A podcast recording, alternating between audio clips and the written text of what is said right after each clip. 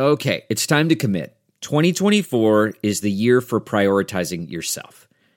Begin your new smile journey with Byte, and you could start seeing results in just 2 to 3 weeks. Just order your at-home impression kit today for only $14.95 at Byte.com. Byte clear liners are doctor-directed and delivered to your door. Treatment costs thousands less than braces, plus they offer financing options, accept eligible insurance, and you could pay with your HSA, FSA. Get 80% off your impression kit when you use code WONDERY at Byte.com. That's Byte.com. Start your confidence journey today with Byte. Ooh, this music's... Whoa! In a world. It's like Jaws. All right, everybody. We're ready. That's the shark. Oh, wait.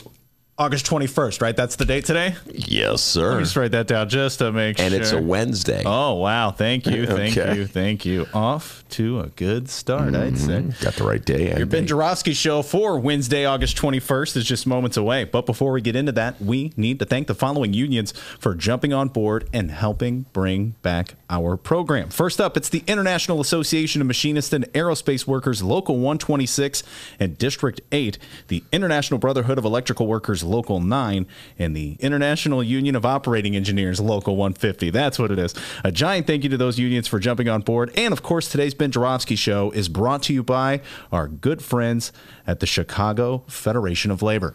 The Ben Joravsky Show with a brand new camera starts now.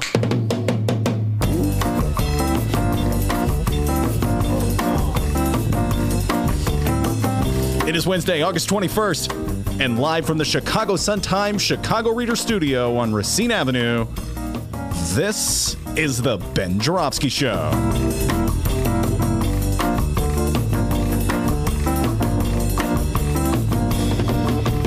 Today on the program, legendary Chicago journalist Monroe Anderson is back. It's the return of political strategist Candace Castillo and host of the Doris Davenport Show, Doris Davenport. And now your host of the Ben Joravsky Show, Chicago Reader columnist Ben Joravsky. Hello, everybody. Ben Joravsky here. We're calling this The Honeymoon is Over Wednesday. And here's why. You know why we're calling it The Honeymoon is Over Wednesday, D? I've been packing my bags ever since you walked in and told me. I think I do know. Because it's Wednesday. Oh. That's the Wednesday part. And the honeymoon is over. The honeymoon I'm talking about, of course, is the one that existed between progressives in the city of Chicago and Mayor Lori Lightfoot. Actually, I'm not sure that honeymoon ever existed, but let me just go through some of the lists that have evidence that it is officially broken up. Heard about it from Misha Patel yesterday when she was on the show. You can listen to it. She was talking about her disappointments with Lori Lightfoot on a couple of fronts, but don't listen to it now. Download it and listen to it later, right, D? There you go. Good job. All right, good. Thank you. I've learned that. And I read about it all in Mark Brown's column, today's Bright One, home delivered as always, about homeless advocates deeply disappointed by Lightfoot's shift to business as usual in politics. And I was, texting back and forth with a certain alderman by the name of... Look at you. So hip. What is hip? Babe, I'm sorry. There went the hip. 1973, Tower of Power, one of my favorite albums. Anyway, with Carlos Ramirez-Rosie, had an earful to say. He'll be on the show in about a week or so to talk about it at length. Anyway, yes, the honeymoon is over between progressives and Lori Lightfoot. I'm not even sure, D, it actually ever existed, okay? Most progressives in the city of Chicago favored Tony Preckwinkle in the April runoff between Preckwinkle and Lori Lightfoot. Remember that one, D? That was a long time ago. I remember it. Most progressives favored Tony Preckwinkle over Lori Lightfoot. I, of course, felt neither of them were truly progressive. This is my official position on the matter. If by progressive you define it, and this is how I define it, by someone who was on the front lines in the fights for justice during the eras of Daley and Rahm, for the most part, Lori and Tony were sort of Democrats of the under-the-table persuasion, as in, hey, come on out now. Who's under there? A lot of Democrats. I don't want to get Rahm mad at me. Well, there's Democrats under there now? It's usually Republicans. No, it's just... Oh, wait. They're down there with Rauner, okay, hanging out. Awful lot of space under that table. No, there's a lot of space. People run under the table. Ben, you say that, not me, okay? You say that. All right. Ben will say anything, which is why he's always getting fired. Anyway, so that was my position, that neither one was really a true Democrat, but I think they were better than Republicans, and I think both of them were better than Rahm, so I think we're better off as a city, I will say that, to have Lori Lightfoot as our mayor as opposed to Rahm Emanuel, all right? Or Mayor Daley, okay? Anyway, that gets us to where they are today in terms of being progressives. When they were running for office, Lori Lightfoot and Tony Preckwinkle sounded like the second coming of, let's say, Ida B. Wells or Eugene Debs. They were advocating to do what they could to sort of make Chicago a fair, more equitable city that more favorably taxed that taxed the wealthy to finance programs for the poor, make it a more affordable city, make it a more welcoming city, et cetera, and so forth. Over the last several months, Lori Lightfoot has won, abandoned many of those policies, including, most importantly, on the Lincoln Yards TIF deal, as we all know. Number one. Yeah, man, I forgot about that number one thing you do. So the Lincoln Yard TIF, of course, is that big mega project that will make Chicago more affordable by dedicating more of your property taxes to an upscale project in a gentrifying neighborhood that does not need any subsidy to be developed. Instead of fighting that plan, as she said she would do in the campaign, Lori Lightfoot is actually fighting the lawsuit that's intended to torpedo the plan. How about that, Dee? We've talked about this with Misha Patel. Instead of fighting the plan, she's fighting the lawsuit. All right, that's not very progressive. And then, of course, today's Mark Brown column. Is this number two? Yes, number two. Number two. Oh, thank you. Mark Brown's column, political columnist for my beloved Chicago Sun-Times, home delivered. Oh. We got a new camera, by the way. So if you're listening to this, Ben, let's try and talk these people into watching the live stream. Oh, wait, time out. I keep looking at that camera. Yeah, you're looking at the wrong one. Yeah, that's the one I should look at? That's the one you should look at. All right, I just have to say, take a brief break from Don't be too aggressive. You're pointing right at them all. Hello, everybody. Hello.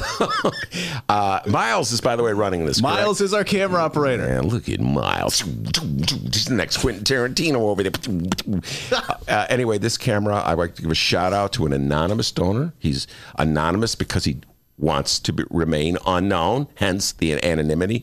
But he was so generous as to contribute this camera to our cause, right, Dee? Is that the right way of putting it? That was good. Yeah. So anonymous donor, thank you. Thank you. Thank you. It's a great camera, and Miles is wielding it well. All right. Now, where was I on my list? Oh, yes. Number two, home delivered as always. Mark Brown's column in the Chicago Sun-Times. Lori Lightfoot, as a candidate, had promised to raise taxes on the sale of houses for more than $1 million and use that money to finance programs for the homeless. She has since retreated on that pledge. She still intends to raise the taxes on the well-to-do, the sale of, houses for more than $1 million, but she's going to use that money to cover basic operating costs for the city of Chicago. We have enormous operating costs in the city of Chicago. And I can't say that, Dee, that I can really have to hammer her and criticize her on this point, because once you're a mayor of the city of Chicago, you have to deal with your basic operating expenses, and one of them is to figure out how to pay your pension obligations, which the city has been shirking for many, many years, going back to Rahm and Daley. Well, mainly Rahm and Daley. They were the two mayors since 1989. And so Lori Lightfoot feels compelled to meet those obligations, and so she's retreating from that promise to use the money to fight fight homelessness in the city of Chicago. And she has many progressives upset, and I'll read this quote from Mark Brown's column from, let's see, who is the person I am quoting here? I just want to make sure. Julie Dworkin, policy director for the Chicago Coalition of the Homeless, and this quote sort of says it all. Quote, Lori Lightfoot's actions run counter to how the mayor promised to govern, she wrote in a statement. Instead, they resemble a textbook practice from a business-as-usual school of politics in Chicago, where candidates make bold promises to get votes during the campaign and the reverse once in office due to circumstances they claim are unforeseen. Wow, that's pretty well written. Sounds like something I would write, Dee. Well, wait, that's kind of bragging, isn't it? Yeah, sorry. That's big time bragging. I didn't mean to say that. It was really well written. That has nothing to do with me. So anyway, yes, indeed, being the mayor of the city of Chicago is a lot different than running for mayor of the city of Chicago. And essentially, it seems as though when it comes to progressive issues and our mayors, promises are made to be broken. And the challenge remains much the same as it was during the Rahm years. And that is to force our mayors to raise taxes on the wealthiest people to fund programs that help the poorest people. And it seems as though, one, they don't want to do the first thing because that would lose support among the well-to-do, and they don't really want to do the second thing because when it comes to voting, most poor people don't vote, so there's really no repercussions for not being a progressive mayor. So that's the sad reality of progressive politics in the city of Chicago. And if it's any consolation, folks out there, and I know this is really not much of a consolation, but if it's any consolation, I can guarantee you that Tony Preckwinkle would be doing the same thing. We got a great show today, everybody. Monroe Anderson will be here, the legendary Monroe Anderson. We, of course, I was off last week, so I missed my Wednesday with Monroe, and he is so fired up to talk about Donald Trump. Donald Trump is apparently deciding to do with Jewish voters what he did with black voters and try to look for an issue that could wedge them away from the Democratic Party. We'll see what Monroe's thoughts are of that. And also Greenland. All of a sudden, Donnie Trump was going to buy Greenland while I was on vacation, D. He's going to buy Greenland. Well, then apparently that deal is not working out. Talk to Monroe about that and all the other Trump news of the day. It's interesting to see, you know, Trump has always taken credit for the economic upturn, and now it seems as though the economy may be going for a downturn. Will Trump find a way to blame that on Obama? Let's ask Monroe about that when he shows up. We also have Candace Castillo in the studio, the political strategist who oversaw several automated campaigns in this last election. See what she has to say about Lori and the budget. And then she also says she has some interesting things to say about the upcoming Democratic race for president. You know, I'm feeling that burn, D, right now. You're feeling a burn? I'm feeling the burn. Oh, okay. All right. I'm feeling the burn. I saw his interview with Joe Rogan, and big fan of Joe Rogan. I don't know if people know that. I thought it was a great interview, and Bernie really laid out what he wants to do if elected president of the United States. And that, you know, D, hold on. A little more burn Kool-Aid. Ah. It tastes good, yeah. So I'm feeling the burn. Remember, I was feeling like drinking that Kamala Kool-Aid about 2 weeks ago. We'll see which Kool-Aid I'll be drinking in a couple weeks. I said you were peeling a burn, like a sunburn, like sicko. Keep it to yourself. That's gross. And it would be seen on the camera that is being operated by Miles. Anyway, and Candace, and then finally our final guest of the day, Doris Davenport, the legendary Doris Davenport. She wants to talk local politics, national politics, all kind of political. She's got all kinds of theories about Jeffrey Epstein, and so we'll be looking to engage her in all kinds of political talk. So it'll be politics, politics, politics, politics. But before we do any of that, the young man from Alton with the news. I'm Dennis. How's it going, everybody? We begin with the local news. Today, our Chicago mayor, Lori Lightfoot, is still vacationing with her family in Maine. Now, Ben, yesterday on the program, you had quite a bit to say about the state of Maine. Yeah. Most of it was pretty negative. Yeah. All of it, in fact, and kind of unnecessary, if you ask me. You call the entire state of Maine really old. Now, you told me here before the show you had some time to reflect on it, and you'd like to make an apology to the state of Maine. Is that correct? Yes. I'm going to make apologies to the state of Maine. I'm really sorry. What I said yesterday was totally unnecessary, and I thought about it, reflected upon it, and good. You know, I really feel bad. So to the state of Maine, you're not that old. I mean, okay, you're a little old, probably older than most people, even older than I am, you know. Nobody wants to live in Maine. That's the main problem. No pun intended there. I mean, because it's like really cold. The main problem. Get it, guys? By the way, have you ever been driving through Maine? The streets are horrible. Well, no, Indiana's worse than Maine. It's supposed to be a compliment. But I love lobster. Did I tell you I love lobster? They have lobster there you go. Okay. And I love Stephen King novels. Although, if you read any Stephen King novel, you're never going to want to go anywhere near Maine. All right? Then Maine had that insane governor. I'm sorry, the state of Maine. Oh, sorry, Maine. Didn't mean that. Why would you go to Maine? Please stop.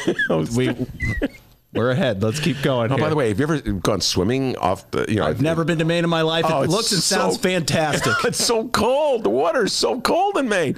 Like, you know, I recommend going to Michigan or something. Oh, okay. Well, I'm sorry. All of our listeners in Maine, please stick around. We'd love to have you. What was that crazy governor of Maine's name? Where's Frank when I need him, man? Oh, hey, Frank, governor of Maine. What's his name? He'll have it in a minute. Insane governor. He was Trump before Trump. He was more right-wing and toxic than Donald Trump, if such a thing is possible. All right, remember, people, August 29th, Mayor Lightfoot will be addressing the public with her Chicago budget plan.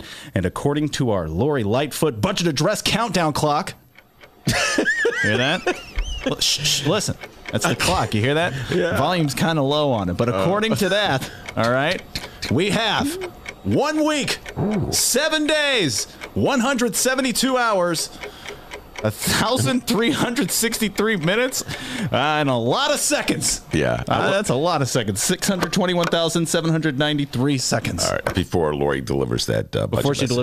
All right. And let me just say this about that. Lori Lightfoot is no dummy. She's already shown that she knows how to play the game of politics pretty well. She has gone away, far away. She went to Maine. All right. And by the way, my apologies to Maine one more time. I didn't mean anything that I said about it, except for the part about the people being really old. Anyway, she leaves town and then has her aides leak out stories about how it's going to be a very tough speech with some bad news, etc. So she's not here to absorb those first blows, but the message is already out, so it's officially all quote-unquote old news by the time she gets her. Brilliant move by Lori Lightfoot. She learned from some of the masters, the maestros, of how to trot out these budget things. And yeah, D, I think it's going to be bad news for people of the progressive persuasion when she delivers that message. She's clearly not she's backing off on her promise about setting aside a fund to fight homelessness already. So as I just talked about by Mark Brown's column. So yeah, she's getting ready to deliver some bad news for progressives. All right, any specifics? Anything you've had some time to think about while on vacation? This budget play and anything like that? Well, no, this is 101 of budgets. What she's about to do, and we'll probably be talking a lot about this. But what an incoming mayor always does is present the worst possible scenario. What a budget is to the people, so that in this case she can blame it on her predecessor, Rahm Emanuel. And I do not feel sorry in any way for Mayor Rahm. Mayor Rahm spent 8 years in office blaming everything on his predecessor, Richard Daley. The only difference is, will Lori Lightfoot name Mayor Rahm? Remember, Rahm always would blame his predecessor for kicking the can down the road. Remember that one, D? But he would never name the predecessor because he's still scared of Mayor Daley. So we'll see if Lori Lightfoot is afraid of Mayor Rahm. I don't think Mayor Rahm has the same fear in Chicago politics that the Daleys do. So anyway, so yes, this is 101 of politics. You blame everything on your predecessor, and then any improvements that occur, you take all the credit for them. If there's any improvements you can take. By the way, Donald Trump is doing the same thing with our economy in the White House. We'll be talking about that with Monroe. Blames anything bad he can on Barack Obama, and anything good he can, he takes credit for. So that's what Lori Lightfoot will be up to at her speech next week. More city news here. Mayor Pete, welcome to Chicago. Following comes from the Chicago Sun-Times and one Sam Charles. South Bend, Indiana Mayor Pete Buttigieg brought his presidential campaign to Bronzeville Tuesday night, addressing a host of issues related to race in the United States. Ben, I know you love Mayor Pete, so how was it? You were there, right? No, I couldn't make it. What was I doing? I was watching Joe Rogan interview Bernie Sanders. That's right. Bigger fish to fry, I guess. Yeah, but anyway, my beloved Brightman had an article about that. I could give a shout out to Sam Charles. He had a great sentence in there, and I don't want to step on your story. Do you have a follow up on this one? All right, it's got quotes. All right. Well, anyway, the story in the Sun Times and the Tribune. Got to give the Tribune credit too. They concentrated on this point. So, all right. Here, follow me on this, folks. Pete Buttigieg, as you all know, 37-year-old mayor of South Bend, Indiana, and he made his name in about the last 3 months running for president of the United States. Has raised more money than pretty much anybody outside of Warren and Sanders and Biden. He's really elevated his presence. He's a very good talker, smooth talker, very smart guy, clearly, D. Got a great resume. Let's give him a shout out, give him some love. At the same time, as mayor of South Bend, he has not had, how do I put this, the best of relations with South Bend's black community. We had Henry Davis on the show talking about that, the former councilman, current councilman in South Bend who ran against Mayor Pete. And so Mayor Pete, as a result, he's very unknown. And the first news that most black voters hear about him is sort of a negative one. He's at 0% among blacks in public opinion polls, D. 0%. Can't do much worse than that, 0%. Henry Davis, who's a wise guy, says he thinks that Donald Trump has more black support than Pete Buttigieg. Henry, I disagree with you on that point, but it was a funny line anyway. So today's story in the Sun-Times and the Tribune is about how Mayor Pete went to Bronzeville, let's give him a shout out there, to preach the need for unity between blacks and whites. He went to the Harold Washington Cultural Center and he gave a speech, and guess what? The place was packed, and almost everybody in the audience was white. I first learned about this from our good friend Sergio Mims, who talk about a wise guy. Hey, Sergio. Sergio put on his Facebook. Now I was wondering why there were all these white people on the train going to the South Side. Now I know. And it was a link to Sergio's got a million of them. Anyway, here's what Sam Charles wrote. Pastor Chris Henry of Bright Star Church introduced Buttigieg to the stage and noted the largely monochromatic nature of the audience in his warm-up address. Quote, next time we have this kind of event, especially in Bronzeville, clap if you agree. We need some more black faces, Harris said to rousing applause. Next time, you can't leave your black and brown friends at home. I love that on two fronts. Number one, the use of the word monochromatic nature. I want to give a shout out to Sam Charles. I had to look it up, D. Do you know what monochromatic means? No. One color. I'm on the train going, dang, this is a smart guy for the Sun-Times. I looked it up. And then I, of course, immediately texted Ramona, who is a guest every Friday in the Ben Joravsky Show, Ramona Hussain, editor for the Chicago Sun-Times. Hey, Ramona, did you do this? I want to give her the shout out. No, she couldn't even take credit for it. So we're going to have to give Sam Charles credit. Chicago Sun-Times writer. That's a pretty good line. Monochromatic nature of the audience. And then I like Chris Harris's quote, next time you can't leave your black and brown friends at home. Yes, sir. That applies to Pete. Hey, Pete, I got advice for you. Call Henry Davis. I got his number. You can give him a call. Maybe he'll come to your next rally. All right. Let's. You know what? Racial peace starts at home. And so let's, deal with the issues at South Bend, and maybe you'll be higher in the polls with black voters. All right. On to the Illinois governor. After years of neglect, Illinois is finally getting its mojo back, and we're open for business. And unlike Mayor Lightfoot, J.B. Pritzker is definitely not on vacation. One look at his Wednesday schedule will prove it. And my Lord, does this man love signing legislation. A quick recap here, by the way, of what our Illinois governor, J.B. Pritzker, loves.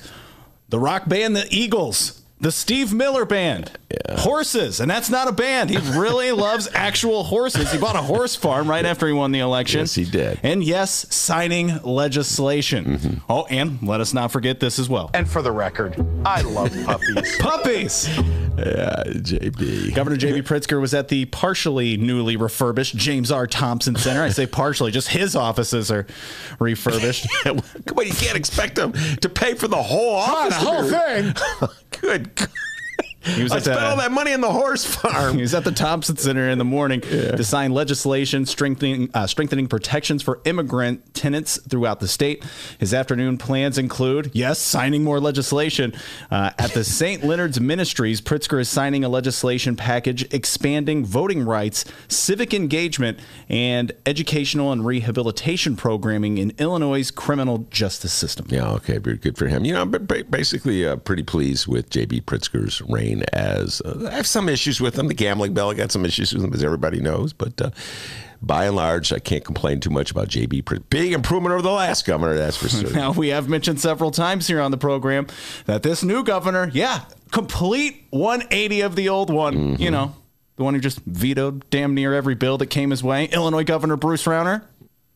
Yay for our teachers! Yay for our teachers! Him? I knew you were going to play that. But hey, don't get it twisted, all right? Governor Pritzker knows how to veto bills, too. Pritzker today has vetoed SB 2124, which provides that a student must be expelled for a period of not less than 1 year if he or she brings to school a school-sponsored activity or event, or an activity or event that bears a reasonable relationship to school, a spring gun, paintball gun, or BB gun, irrespective of the type or size of projectile that can be fired or the gun's muzzle velocity. All right, now I have a confession here.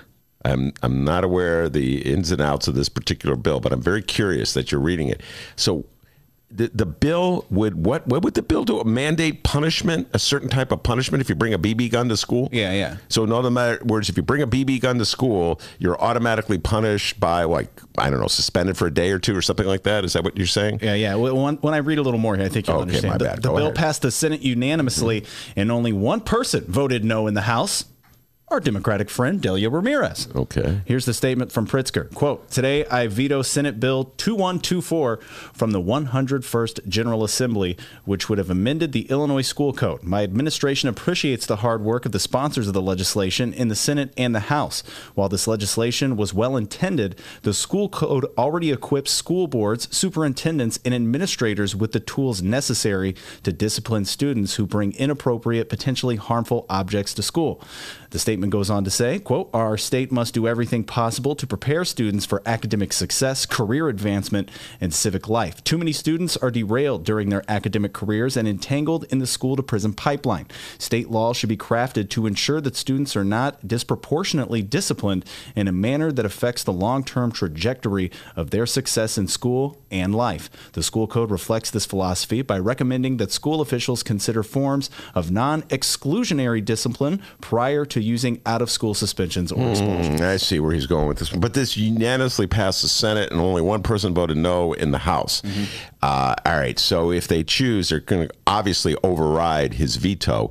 So this is going to be evidence, folks, of one of two things. One, a showboat move by Pritzker, like when it gets overridden, he could say, hey, I tried. All right, you know, 'cause he didn't really, obviously he didn't fight the bill when it was on the floor since it passed unanimously in the Senate. So it could be a showboat thing.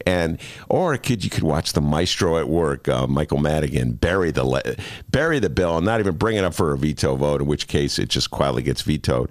But either way, I have to think about this and ponder this one as I go through my day, D. I understand that you don't want to send kids off to jail too early or too soon, but dang, bringing a gun to school? I don't know. I think that should be outlawed, don't you? So that's my general thoughts on that one. But you said downstate people would be opposed to... I don't know if they'd be opposed, but like just gun culture is just completely different downstate, you know, hunting. Yeah. Well, you know, it got unanimous. It was passed unanimously in the Senate and almost unanimously in the House. So it doesn't seem like there's much downstate opposition. So anyway, I got a feeling this is either going to be a showboat move by Pritzker, or you'll watch the maestro bury the veto vote. All right. So there you go. Some local news happening today. Ben, do you feel that in the air? Oh, yeah. Feels like... football season? It is football season, which means that the best sports reporters in Chicago want to offer you, yes, you, our listeners, an exclusive deal on unlimited digital access to all, and that's A-L-L, all, the stories that you love. Don't miss a game this season. Get all the big play scores and stories from the Chicago Sun-Times for a limited time only. You can lock in our lowest rate yet, only $29.99 for a full year of all the news and sports that you need to know. Stay up to date on breaking news, get the deep dives and investigations from Sun-Times reporters, and go deep inside City Hall with the best in-class political reporting. And, of course, cheer for the big games with the best sports team in the city. $29.99 for a full year of unlimited access. You cannot do better than that. Take advantage of this exclusive deal now at suntimes.com/Ben. Coming up after this little break, we are going to talk with the legendary Chicago journalist Monroe Anderson. Yes, he's here and he's ready to riff. We'll be right back, everybody. Attention Chicago innovators and creators, 2019 Chicago Ideas Week is coming soon. This week-long annual Ideas Festival is returning in October, and it's the largest, most affordable Ideas Festival of its kind. They bring in hundreds of thought leaders from around the globe and some local to share ideas and spark action. To get a better idea of what to expect, here's a bit of audio from last year's Chicago Ideas Week with special guest and Chicago comedian Cameron Esposito. Everything that I have ever tried to do has had two motivations. One is I really do believe in trying to create social change. And then the other one is I'm scared and alone too. So I would like for you to join me. You know, every job that I have, I try to make sure to hold the door open. That's like my motto for like, if I get through, you're coming with me. And I believe in that wholeheartedly. And especially if I have more privilege than you, like I'm holding the door open for you even wider. For more Chicago Ideas videos, head to chicagoideas.com/watch and get a sampling of what we have coming up for the festival, chicagoideas.com/attend. Tickets for Chicago Ideas Week go on sale to members on August 22nd and general public September 10th. Once again, if you're a creator or innovator in the city of Chicago, you do not want to miss Chicago Ideas Week. For all the information that you need to know, head to chicagoideas.com and we hope to see you there.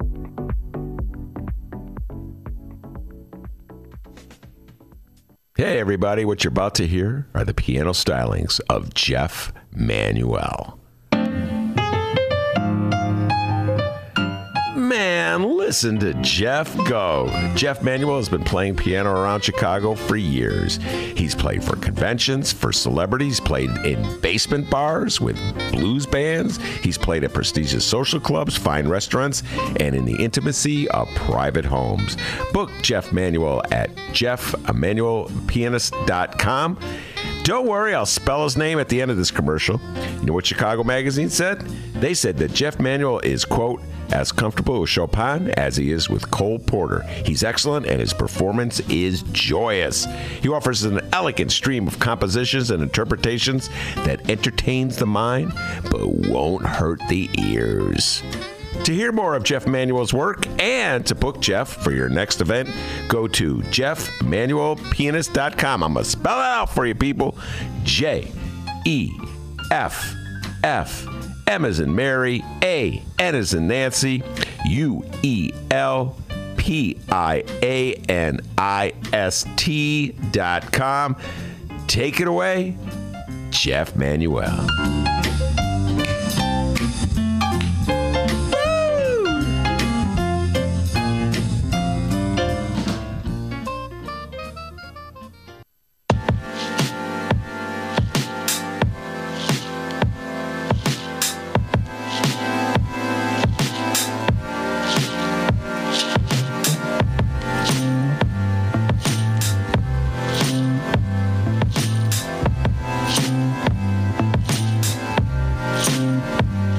Break over.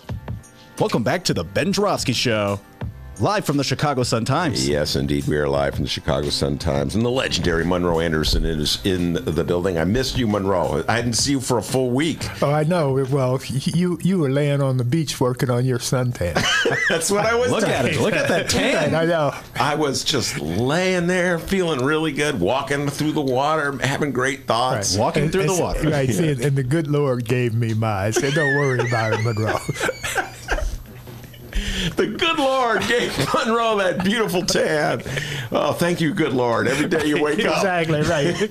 Thank you, good Lord, for this beautiful tan. Except when I get stopped by a cop. Yeah, and then in which case, oh, Lord, can you give me a break? Exactly. How about a break on this tan thing? So anyway, so much Trump news to talk about. And of course, Monroe and I have been having an ongoing Trump conversation for over 2 years now. And right, and I have a question for you. Oh, go ahead. Okay. I love questions. Yes. Are you Jewish? Yes, I am. My God, this is shocking to me because I didn't realize that there were all these things you didn't know and how disloyal you are. Yeah, and dumb. Don't forget that yeah, part. Right, exactly, right, and dumb. Yeah, right, exactly. Yes. All of you. Ahead. I guess, 80%. Yeah, the 80% that vote Democratic now, instead of Republican. I know you're, like saying many of my friends are Jewish is one of those things you shouldn't say. But right. In the case of Monroe, I know you have many Jewish friends, yes. Right? Are any of your Jewish friends voting for Donald Trump that you know of? Are any of them? Not one that I know of. 80% voted against Trump. Right. In the effectively voted against Trump in the 2018 elections. Correct. Yes. And yet Donald Trump has decided that the key to his political reelection is to go full out to try to separate Jews from the Democratic Party. Well, he's a separator. You know, his whole political MO is divide and conquer. Mm-hmm. And so he separated us. You know, he separated Muslims. He separated Mexicans and South Americans and gays. And the only person that he hasn't separated, two groups: Russians and white nationalists. And some might say they're the same thing. Yeah, he loves Russian operatives for Putin, right? And he loves white nationalists. Right, exactly. But other than that, screw you. All right. Well, let's take a little deeper dive. We'll be talking about this at length tomorrow. I know Lori Glenn will be coming in the show to talk about this. She's all fired up. But Donald Trump, I guess he was just riffing yesterday in an interview. Yeah. And he, again, was coming back to his favorite theme, which is to put the head of Congresswomen Omar and Tlaib on the necks of the Democratic Party. Oh, they're the symbol. They've been in office for seven months. 7 months. and now they're the total embodiment of the Democratic Party. That is correct. That's what Donald Trump's operative movement is all about. And also Congresswoman Presley, but not as much, exactly, from Massachusetts. But you know what his problem is? Well, which one? Yeah, right. That the symbol of the Republican Party is Donald Trump. Yeah. If he could get away from that, he'd be in good shape. Yeah. Yeah. Well, that's a very good point. He is the symbol of the Republican Party. Anyway, and so, of course, while I was gone, we didn't talk about this because I wasn't here. Right. Donald Trump baited Prime Minister Netanyahu of Israel, yes, to denying access to Israel for Congresswoman Omar and Congresswoman Tlaib. Right. And Trump, it looked as though Israel was going to let them in. They were going to tour Israel and various spots in the Middle East. Right. And then Donald Trump tweeted, this happened last week when I was on vacation, yes, saying... he said, if Ben's on vacation, I can get away with it right now. And that Monroe won't be around. That dastardly Monroe. So he tweeted, Israel would be weak. This is what he tweeted. Israel, yes, would be weak, yes, if they allowed these congresswomen in. And so Netanyahu took the bait. He is in a heated re-election fight of his own. Right. So he wants to look, quote unquote, tough on whatever, yeah, right, Muslims, blacks, right, congresswomen from, right, America. Right. Right. And he denied them access to Israel. And then in the fallout that it's been about a week, Donald Trump doubled down like he loves to do. Well, another thing happened while you were on vacation. Okay. Israel changed their minds and invited Tlaib. But they had all these restrictions. She couldn't go here. She only could use the bathroom between noon and 2 in the afternoon, you know, that type of stuff. Yeah. And so she chose, although she wanted to see her 90-year-old grandmother, mm-hmm, she declined. And then they said, I thought you wanted to see your 90-year-old grandma. By the way, we should bring our good friend Ray Hanania back. Yeah, recall, Ray was on the show with you about 3 months ago, 4 months ago, and he was saying the reason he voted for Trump because he thought Trump would be more open-minded to the Palestinian cause. And Israel. Well, how's that working out, Ray? Right, I know. And Ray is a Palestinian Christian, which makes a difference. Well, whatever. He still voted for Donald Trump. Yeah, I know. All right, they said Tlaib could come. She said she didn't want to come with those restrictions, right, and so Donald Trump then doubled down yesterday at a press conference on our side, where he said that any Jew who votes for the Democrats at this stage is disloyal. Yes, and Monroe, that whole thing about being disloyal is an anti-Semitic trope. Absolutely. Yes, exactly. Absolutely. And Mayor Rahm, you guys have been disloyal in Germany. You've been disloyal. You've been disloyal all over the world. It's always an excuse. Right. They're disloyal. Exactly. Poland, Germany, right, Russia, disloyal. Right. Exactly. Now America. Now America. Yes. Wow. And I just never thought I'd see a president openly saying it. You know what I'm saying? He went where nobody would dare to go. Books and movies 100 years from now will be still talking about the stuff that people never thought Donald Trump would say, a president would say. He's going to become the poster child for villainy among presidents. Yes, absolutely. Yeah, you know. Every time you don't think he'd go lower, right? He goes lower. Right. And I just want to put this in the context. This is the same president of the United States who refused to denounce Nazis who were marching through the streets of Charlottesville, Virginia in 2017 with their little torches. Remember that? Oh, so they're good people on both sides. You're good people on both sides. Yes, yes. This is the guy who's suddenly worried about Jewish people. Oh, well, not only that, but with this whole Greenland, Denmark thing? Yeah. He called the prime minister nasty. Now that's something he says for women. You know, any woman who upsets him or anything, she's nasty. Yeah. And he said that she was the reason he's not going, not because of Obama, of course, but because she was disrespectful to the United States. Yeah, so I will get into that. Yeah, okay. Right. Yeah, well, no, because that's he's associating. She's not talking to me. She's talking to the United States of America. Was the quote? We'll get to that. Okay, that was the height of hypocrisy for Donald Trump. Oh yeah, right. Exactly. Okay, the height of hypocrisy. Who talks bad about everybody but Donald Trump. Yeah, well, okay, yeah.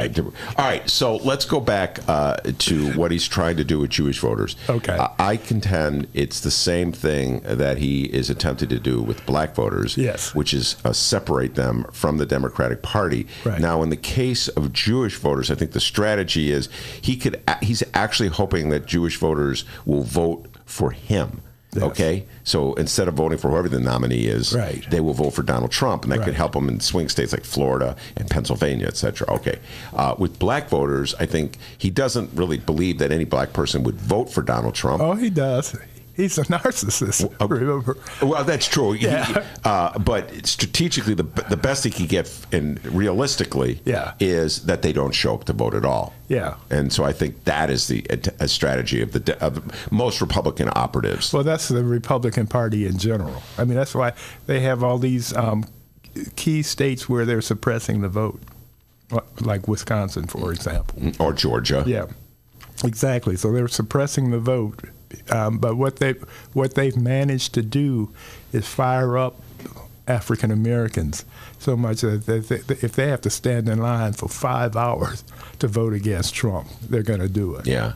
Well, let's talk about that for a moment. The black vote for Donald Trump. Right. And I've had this conversation with many people over the last few months.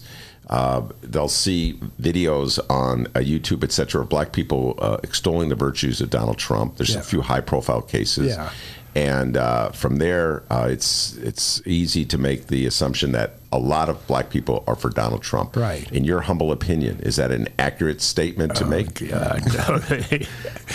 Just throwing it out there. I have 3 Facebook friends. Okay. Out of 5,000. Okay. That are for, well, all of them aren't black, of course, but these three black Facebook friends who are for Trump, and three of them, right? Exactly. And when they tried, James N is one. Oh, yeah, our old friend James. Yeah, right. Yeah. And then Stephanie Trussell, who has a talk show on one of the radio stations. And then there's this guy, Willie Love. I don't know where he comes from. But anyway, these are, and none of them make any sense whatsoever. I mean, zero sense. Yeah. And you know, when they're extolling the virtues of Trump, what I will do is tell them, well, what are all his black advisors in his inner circle saying? Then I go, oh, there's only one, Uncle Ben. That's it. Okay. Out of his entire everybody. Yeah. Now, that doesn't come by accident, especially when you think that Stephen Miller is the most powerful man in the West Wing right now. That's frightening. Yeah, who's a white nationalist. Mm-hmm. But then the president is, too. So yeah, I urge everybody, by the way, there was an article in the New York Times, which I think it came out this weekend, about Stephen Miller. Talked about the role he plays. Right. His bizarre own evolution to the philosophies that he has. Right. He has an extreme hostility to immigrants from south of the border, which is maniacal. Right. don't quite understand it. Oh, yeah. Because it's not borne out by any reality that exists in this country. And they just put forth this morning a new policy that they're going to have where they can keep a family, immigrant family, mm-hmm. in detention in perpetuity. So basically, we're going to have concentration camps in America for Hispanics. Yeah, and you just saying that. Well, if you calling them concentration camps will be tweeted out by the right. See, this is part of the insidious games that they play. Yeah. So they'll say Jewish voters. He called them a concentration camp.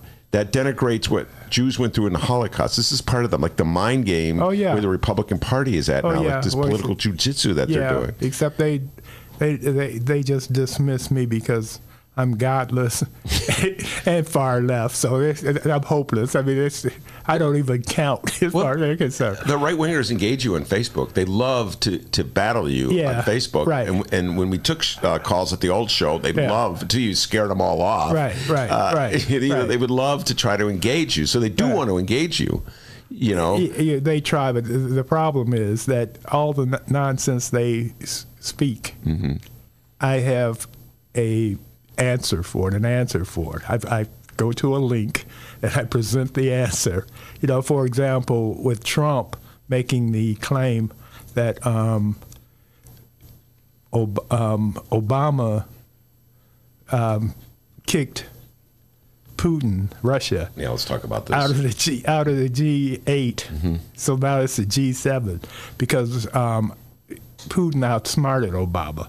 Yeah, that's what Trump is saying. That's what Trump is saying. Yeah. And this is why an Obama, all by himself, I declare the out of the G8. It will now be the G7. Yeah. He failed to mention that Russia invaded and is occupying Crimea. Mm-hmm. He failed to mention that Russia shot down a commercial passenger airplane, and that might have a little bit more to do with it than Obama being outsmarted by Trump some mysterious way that we don't quite know about, because he never spelled this stuff out. He just makes these declarations, and that's the end of it. Yeah, he makes declarations that may or may not have a kernel of truth to go with all kinds of made-up fantasies. Right. And then the mainstream media, I talk about this, the media's responsibility is to break out the truth and the fiction. Right. And by then, he's moved on to something else. Right. And most people aren't paying attention anyway. According to the Washington Post, he's now up to 12,000 and some lies. Mm, yeah, in almost 3 years. Well, let's talk about this obsession he has with Barack Obama in that example you just gave, where he is faster to vilify Barack Obama than he is to vilify Vladimir Putin. He never, seriously, he has never ever said one negative thing about Putin. Not one. He hates Obama because Obama fronted him off at that correspondence dinner. Mm-hmm. Remember when Obama did his routine and said that deciding between Meatloaf and somebody as to who's going to be fired really keeps him up at night. Yeah. Yeah. But by the way, he had already Trump had already targeted Obama with tweets, et cetera. That was 2011. Yeah. I think it was the year, if I get the year correct. It was the night, it was a speech Obama delivered the night before their raid where Bin Laden was killed. I don't know if you know, there was that night. It was a Saturday night, and then Sunday was the raid. Yeah. Trump was in the audience, and Obama mocked him, but Trump had been promoting the birther theory for months. Yeah, no, he was the godfather of the birther theory. He didn't create it, but he kept it going. Yeah. And, you know, I don't know if you recall this or not, but at one point, he had sent some private investigators to Hawaii to prove that Obama wasn't born in Hawaii. and you'd be surprised at what they're finding and what they're going to come up with. Yeah. And by the way, I wouldn't be surprised. He had a kind of sort of back off from that during the campaign, presidential campaign. Right. He was very reluctant to do that. I wouldn't be surprised if he brings it back. With some court, if he feels that strategically it's going to work for him, or if he just loses his mind and goes off on that discord. Well, there is a growing theory that the man is cray-cray. I mean, seriously, that he had, well, and if you'll recall, a year and a half, 2 years ago, whenever you and I first started having our conversations on the air, I said that I thought he had early Alzheimer's, onset Alzheimer's. And it's getting worse. I think there could be some validity to that. I do. Either that or he's crazy like a fox. But so it could be both. So what's your sense of how effective? Okay, so his strategy to separate blacks from the Democratic Party. No, it's not. That's not the real strategy. The strategy is to fire up the Trump nuts so that they come out in greater numbers. This is going to be a base election. And so if he can fire up the Trump nuts, because some of them didn't vote either. So, and he's not going to win the popular vote. He may lose the popular vote by as many as 5 million. But the way geography works in this country, there are certain key states where there are more Trump nuts than there are smart Americans, intelligent Americans. So he could get an electoral college victory. At least there's one theory on that. Yeah, and that's what they think he's playing for. It's just again Philadelphia, Michigan, Ohio. Well, there's the keys to winning those states. It's a two-prong attack that we've been talking about today. One, get Jewish voters to flip and vote for him. Right. And two, to repress and suppress the black vote as much as possible, either by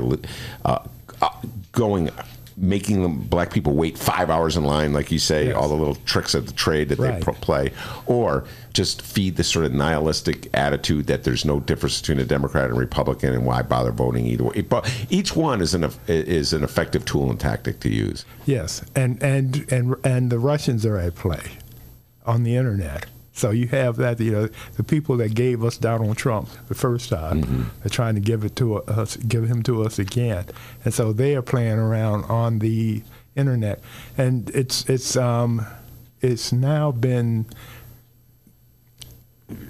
realized that they can actually get into our voting systems. Yeah, right. It's not just bad PR. Yeah, it's not just bad PR, but they can actually hack our voting systems. By the way, a thought just popped in my mind going back to Obama and Donald Trump and the way Trump tries to blame Obama for absolutely everything. One of Trump's great claims is that the economy has really boomed under him. In fact, in your great debate with Willie Wilson, which by the way was one of the great debates of all time, Monroe and Willie Wilson on the Nixon JFK. I mean, Willie showed up the show early a couple weeks ago when Monroe was here, and we ushered him right in immediately. And Willie Wilson, of course, the former mayoral candidate, city of Chicago, and he was there promoting his reparations plan, which I have a lot of sympathy for. Yeah. But at the same token, he doesn't want to raise taxes on rich people to pay for it. Right. So I'm not sure how we're going to pay for this reparations plan. Right. I pointed that out to Willie, and he managed to avoid dealing with that issue. But you guys got into a debate. Willie's a little sympathetic, let's put it that way, to Donald John Trump. Yes. And he was speaking of lost black men. Stop it. So Willie Wilson was saying, well, you have to give Trump credit for the booming economy and black people going to work, and you said that was Obama. Yes. And then he immediately said, well, you can't, if you know what I mean, you can't you got to give Trump credit for some things. You can't have it two ways on it. So if the economy turns, is that going to be Donald Trump's fault, or is he going to figure out a way to blame that on Obama? Nothing is ever Donald Trump's fault. It's when things are good, it's because he did it. When they're bad, it's because of somebody else. Right now, apparently it's the Fed. If the economy goes bad, it will be the Fed that messed it up because they didn't cut the interest rates by one full point. Okay, so he's got an excuse already. Yes. By the way, all right. And part of why he's been acting so crazy for the last couple of days is because Fox, of all places, had a poll out that had 4 Democrats beating him. Oh, see, I missed that. Yeah, I missed that when I was on vacation. Right, exactly. 4. Biden beat him by, I think, 18 points or something. I can't remember, but huge. Bernie beat him. Harris beat him. Warren beat him. So, yeah, that's the 4. That's 4. All right, now let's I got to ask you, since you mentioned the Democratic candidate, it's been over a week. You know me, I sort of fluctuate week to week. I was drinking that Kamala Kool-Aid a little while ago. Right. Now I'm feeling the burn. Yeah. So are you feeling for Mayor Pete by any chance? Are you feeling the mayor? He was in town. He went to Bronzeville. I like the lady who has a plan for everything. Oh, you're feeling the drinking that Elizabeth Warren Kool-Aid? Exactly. I like Elizabeth Warren. Although, again, any of them would be better than Trump. Yeah. You know, if Delaney. Why even mention Delaney? If Delaney says, oops, changed my mind, I'm back in the race, and he wins. Wait, time out. I must have missed something. When I was, did Delaney drop out of the race? Yes. Well, I was on vacation. Right, exactly. Nobody told me that. Exactly, you didn't send me a text. Oh, man. I missed that. He's out, but Steyer is in. Oh, well, no, I already knew Steyer was in. Yeah. Maybe Delaney dropped out, and I've just forgot. He was so bad in the debates. Right. He was my least favorite Democrat. Yeah, and the governor. Oh, Hickenlooper's out. Yeah, Hickenlooper's out. Yeah, Hickenlooper's out. Yeah. So that leaves. And he's going to run for the Senate. Well, good. He should have run for the Senate in the first place. And that's a problem with the Democrats right now. Many problems with the Democrats. Yeah, right. Yeah, but instead of Beto running for president, he's not going to get it. Then he should drop out and run for the Senate. Stacey Abrams refuses to run. Abrams refuses to run in Georgia. Yeah. She wants to stop voter suppression, which is not a bad mission. No, it's an important mission. But if Democrats don't take over the Senate, then we can have a president in the office, and Moscow Mitch will still screw it all up. Well, you know, what I was listening to Bernie Sanders is part of the reason I'm feeling the burn. He had a long interview with podcaster Joe Rogan, and it was a setting in which Bernie was allowed. Rogan allowed him to speak his mind. So Bernie was laying out all his philosophical views, his intentions as president. And it was interesting, the strategy that Bernie says he'll employ, even if Moscow Mitch is still running the Senate. Yeah. The strategy he says he'll employ is sort of a Democratic version of what Trump would do. In other words, it's a Democratic version. Donald Trump goes to swing states or to red states and proclaims, you know, he's the emperor of the United States and whips up his supporters, and that's his strategy. Bernie Sanders says that if elected, he would go to states like Kentucky, and he would rally Kentuckians against Mitch McConnell.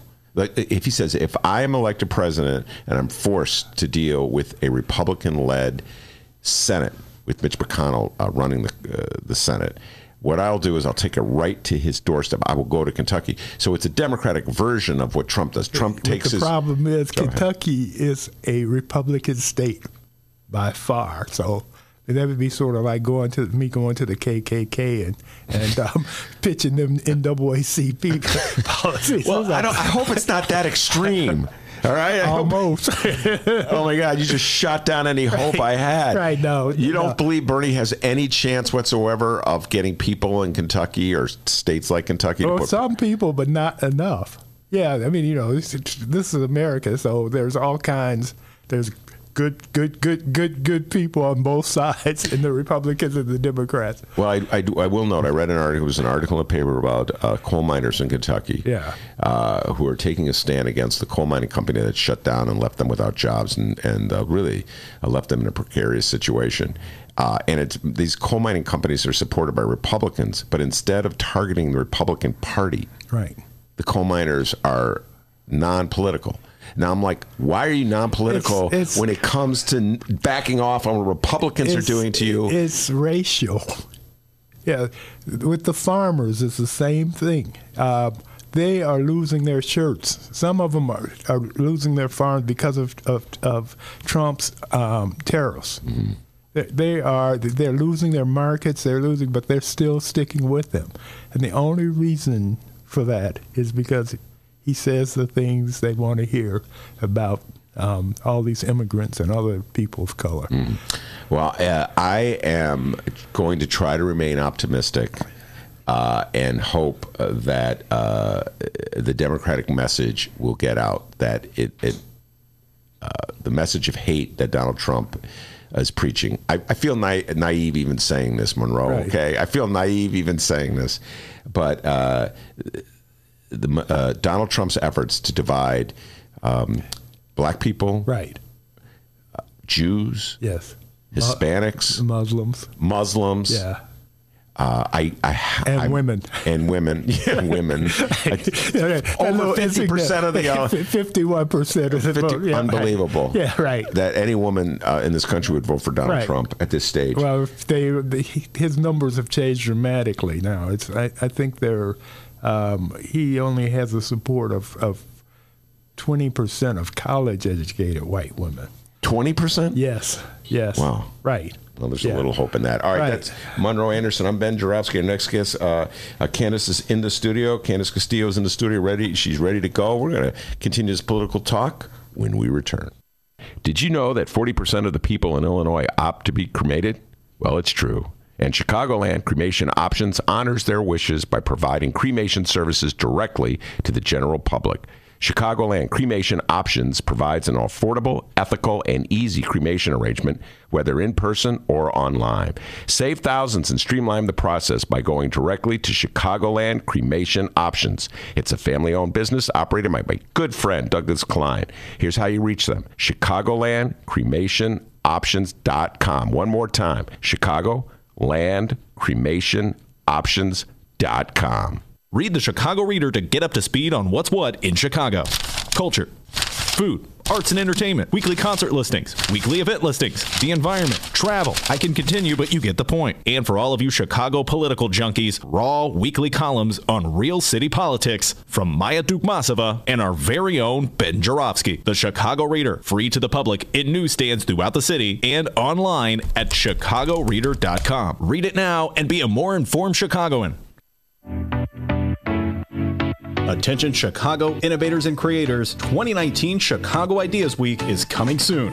October 12th through the 17th, this annual Ideas Festival is back, and it's the largest, most affordable Ideas Festival of its kind. They bring in hundreds of thought leaders from around the globe and some local to share ideas and spark action all across Chicago. To get a better idea of what to expect, here's a bit of audio from last year's Chicago Ideas Week with special guest and Chicago comedian Hannibal Buress. The real reason I came home is just because I was traveling a lot anyway. I wasn't in New York that much, and I don't have a full-time job in New York. I work a lot, but I'm not in New York, so it was just like I don't need to be here anymore. And also I just wanted to work on different stuff here in Chicago. So I have this center that I'm working on the west side, Melvina Masterminds. It's gonna be arts and then a tech program and after school programming for kids in the North Austin area. So just wanted to be back. There we go. October 12th through the 17th, it's 2019 Chicago Ideas Week. Tickets go on sale to members on August 22nd and to general public September 10th. Once again, if you're an innovator or creator in the city of Chicago or even outside the city, you must join us for Chicago Ideas Week, October 12th through the 17th. For tickets and event information, head to chicagoideas.com. That's chicagoideas.com, and we hope to see you October 12th through the 17th. With zero. Okay, everybody, hour number 2 of your Ben Joravsky show for Wednesday, August 21st is just moments away. But before we get into that, we need to thank the following unions once again for jumping on board and helping bring back our program. First up, it's the International Association of Machinists and Aerospace Workers, Local 126 in District 8, the International Brotherhood of Electrical Workers, Local 9, and the International Union of Operating Engineers, Local 150. A giant thank you to those unions once again for jumping on board and bringing back our program. And, of course, today's Ben Joravsky Show is brought to you by our good friends at the Chicago Federation of Labor. Hour number 2, let's go!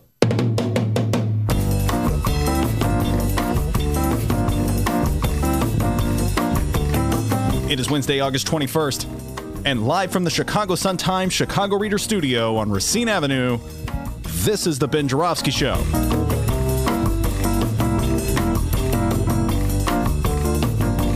In this hour of the program, we still got Monroe Anderson in studio. We welcome back political strategist Candace Castillo. And it's the return of host of the Doris Davenport Show, Doris Davenport. And yes, Doris will be bringing her awesome dog. And now your host, Chicago Reader columnist Ben Joravsky. Yes, indeed. Monroe Anderson's still in the studio. Doris Davenport's about to enter the studio. And Candace Castillo is here as well. It's been a little while since Candace has been on our show. And people go, when's Candace? Like, it's not that easy to book her. She's a very busy person. Got important a lot of things. Kind of busy. Plus, you know, I had a couple of vacations in there. Oh, you had me too. I had a couple of vacations as well. I had one vacation, I should say, but I'm back and I'm rested. You walked in on our conversation. I was talking to Monroe about Mitch McConnell, and you said you want to add something to it. I have no idea what you're going to add, but add away. I disagree with Monroe. Whoa, there we go. That wouldn't be the first time someone disagreed with Monroe. I mean, but they would be wrong. Okay, I think Kentucky is deep, dark red. Yes. However, I think you have enough voters in Kentucky who are affected by Trump's policies that racism and xenophobia and homophobia may not be enough because they're also looking at their bottom lines. I say we gotta treat Kentucky like we treat everywhere else, and we just have to knock and stomp doors. And if it does anything, let's suppress that vote. It takes a lot because, of course, Christian conservative states, abortion, gay rights, all of that, that's where they're going to throw you, right? Right. And those southern states, people went to schools, got educated on the war of aggression from the North. As opposed to the Civil War. Yes, exactly. I mean, and they believe that to their bones. They do, you know. So no, there are good people in Kentucky, but what I maintain is there aren't enough. Yeah. Well, here's I don't know if you came in at the start, at the outset of what that conversation we were having, and I was saying that I would listen to an interview that Bernie Sanders gave with Joe Rogan on his podcast, and Bernie was saying that if he were elected president and he had a deal with Mitch McConnell, he would take his campaign to Kentucky on a regular basis to put pressure on Mitch McConnell in Mitch McConnell's home state to back off on certain issues that would benefit all Americans or most Americans, regardless of race or wherever they live. And like, let's say on a minimum wage, raising the federal minimum wage, something like that. That was Bernie's point. I can be crazy and idealistic. I don't think that we can deal with Mitch McConnell again. Period. Exactly. Period. Exactly. We can't deal with Mitch McConnell. So, like, one of the vacations next year might be to knock doors for the fighter pilot that's running against them, because we can't afford Mitch McConnell in the Senate again. Right. Because he will continue to block, and he will continue, if they have the majority in the Senate, he will continue to stack the courts with lifetime right-wing judges. So you don't think that Bernie could be successful in that strategy? If any Democratic president, let's say Mitch McConnell wins his re-election, yeah, and retains the Republicans retain the Senate, you don't think there's any hope for a Democratic candidate to get legislation through the Senate, through Mitch McConnell? No. I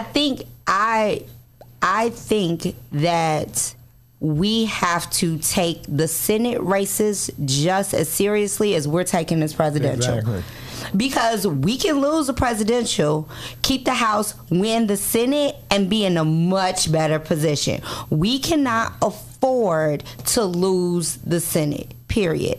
We need to be able to take the Senate and the White House, which is a tall order. Right. We cannot afford to lose the Senate. And guess what? If we win the Senate and keep the House and Trump wins, impeachment sounds better and better every day. Oh, he's going to be impeached. They're going to start impeachment inquiries in about 2 weeks or 3 weeks. Whenever they get back to the House, it will begin. In fact, it's not official, but it's already going on. Right, they've already said that the investigations. Yeah, they've already started doing it. But they're going to do him while you were on vacation. The majority. Everything happened when I was on vacation. Right, exactly. So it's like that Richard Pryor joke where his father told him to be home at 11:30. Yeah. And he'd see his buddies. They say, "Well, what's going on?" So, "Oh, we're gonna beat your bitch after 11:30." Okay, that's Monroe Anderson. That's Monroe Anderson. Yeah, that's Monroe Anderson. That's not me. All right. The views and actions of Monroe Anderson do not reflect those of the Ben Joravsky. Right. Yes, they don't. Exactly. No. So a certain generation. Yeah, right. So when you were on vacation. Yes, go ahead. Yeah. A majority of the Democrats in the House have gone to the notion of impeachment. I think right now the number's 153. Yeah. While I was on vacation, fortunately, unfortunately, in Belize, you get all of the news, and I was able to watch the debates and everything else. There's CNN and MSNBC in Belize. Yeah, well, I was in Michigan. I could have watched anything, but I just wanted a break from it all. But I did note, I don't know where I saw this, speaking of Democrats who have now come out for impeachment or an inquiry, an investigation. Lauren Underwood, the recently elected congresswoman. Yesterday. Was it yesterday or the day before? I saw the article. She came out for impeachment, correct? Right. Impeachment proceedings beginning. And she had been, one of those swing districts. She just won it. And Democrats, she was one of those type of Democrats that Pelosi was concerned about because they're not in safe Democratic districts. And she came out for impeachment, which I thought was pretty significant. Yeah. Right. And immediately she was counterattacked. I saw, this is what alerted me to it, because I got the email. For some reason, they always send me these emails, Candace, counterattacking or blistering. So in your opinion, you're a political strategist. You've run campaigns in many wards and areas of the city of Chicago and swing districts, et cetera. Do you think that's a safe political position for Lauren Underwood to take? It's not safe. It's right. It's not. She needed to come out for it. She's in the Naperville area, right? Which is a swing district, which economically and socially it's changing rapidly. And Trump's behavior has economically affected the people of that area. Yes, they are of a certain tax bracket today, and that's it. It's financial, right? But Trump is not a financial conservative, which allows her to have some wiggle room. The deficit is up. Trump's tax break reform. What he did was to get at the states that don't support him. Mm-hmm. He cut the taxes where if you paid more than $10,000 a year on your house, you couldn't write it off. He limited the deduction you could take on. Exactly. And Naperville, I'm sure they got hit hard by that. Yep. The people in Naperville. All right. So I know it's the right position to take in terms of impeachment, but the safe and cautious position to take as well. And one of the things I wanted to ask Monroe about, and I'm really curious to hear your position, I heard a little bit about it when we were on break, is the fact that Mayor Pete came to town. Speaking of Democratic candidates for president, Mayor Pete came to town, the mayor of South Bend, Indiana, made a visit to the south side of Chicago and Bronzeville, the Harold Washington Cultural Center on 47th and King Drive.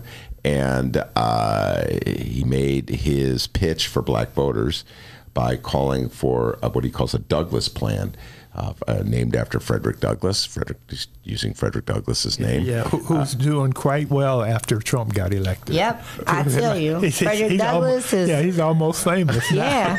Everybody loves Frederick Douglass. Everybody loves Frederick Douglass. You know, I saw him chilling downtown the other day, right? Right, exactly. We had lunch last week. So are you feeling Mayor Pete these days? No. Okay. Even though he came to Bronzeville? No. Yes, Mayor Pete came to the epicenter of black gentrification in Chicago. Let's be real. Alderman Jeanette Taylor talks about how she was born and raised in that area. The Harold Washington Cultural Center came, and her rent and taxes went sky high. So yeah, he came to the epicenter of displacement of black people in Chicago. Wow, thanks. Who did he talk to before he came? I have a feeling I know, but Mayor Pete is a non-factor, period. Some people may look at him as a vice presidential contender. He cannot get the black vote. And a lot of people, I've heard people say, oh, you know, because black people and gay people, the LGBTQA plus community just don't get along. No, it's not that. It's black, it's his record in South Bend, please talk to Henry Davis or Stacey Davis Gates about this, has been deplorable. He has been deplorable on black people, and he needs to go somewhere and have several seats. Say that again? He needs to go somewhere and have several seats. Not a seat. Yeah. Several. Yeah, several. So, Monroe, were you feeling it for Mayor Pete yesterday when he showed up in Bronzeville? He has good rhetoric, but the problem is his record doesn't back it up. But I think he's very smooth at the way he's doing this, and he's trying to make this move. But this 20 years ago, I was on the board of the National Association of Black Journalists, and we had this thing called Unity with the other minority journalists. It was the Hispanics and the Asians, Native Americans, the gay journalists have an organization, and they were trying to become part of the Unity, and it was widely opposed because the theory was that there were many gay white men in the newsrooms in positions of authority that never ever did anything for any of the minority journalists. Meaning the black journalists. The black journalists and the Hispanics and the Asians. I mean, to the Asians to a lesser degree, perhaps, they did more for. But the thing is, there's no natural affinity going on there. Do you buy that, Candace?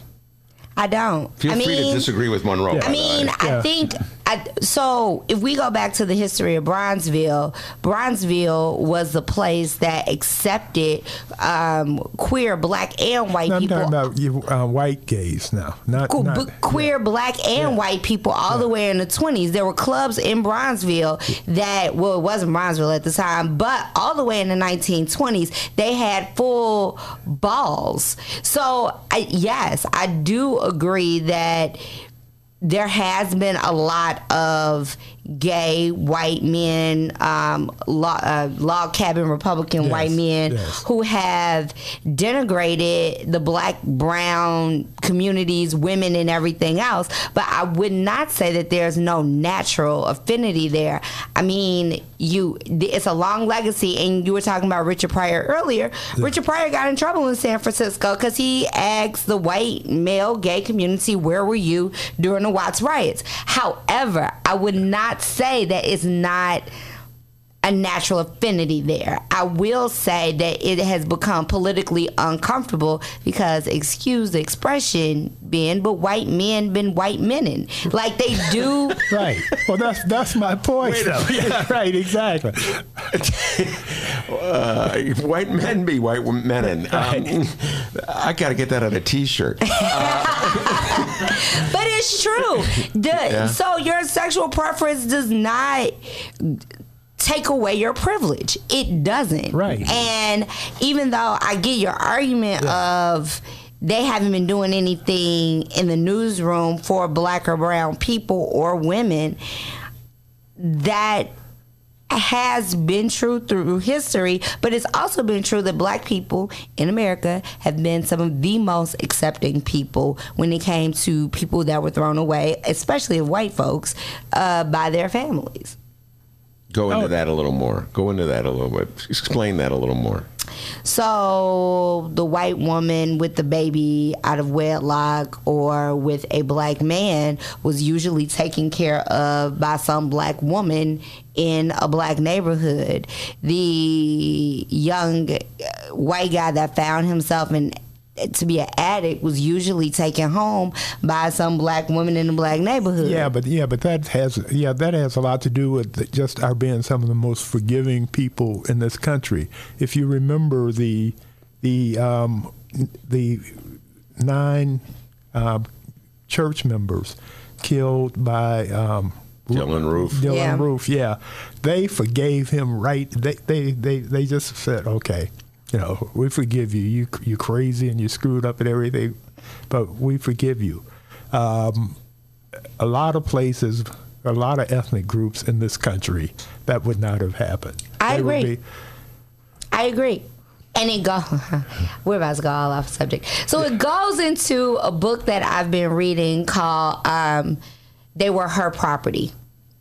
And it talks about how generations of white women back in the slaveholding days, it's always been assumed that they were like, oh no, I'm not the property owner. I don't. But it goes into the stories of cruelty that white women slave owners had toward their slaves and how they were raised to be that way. Right. But at the same time, they were being raised to be that way. Those black women were raised to be forgiving and understanding. Right. And yes, my slave owner who is 7 years old snapped at me, but I have to make sure that I tie her shoe and feed her and comb her hair. And I love her, even though she snapped at me. So we have institutionally been raised, black women especially, to be oh so forgiving. Oh, yeah, no.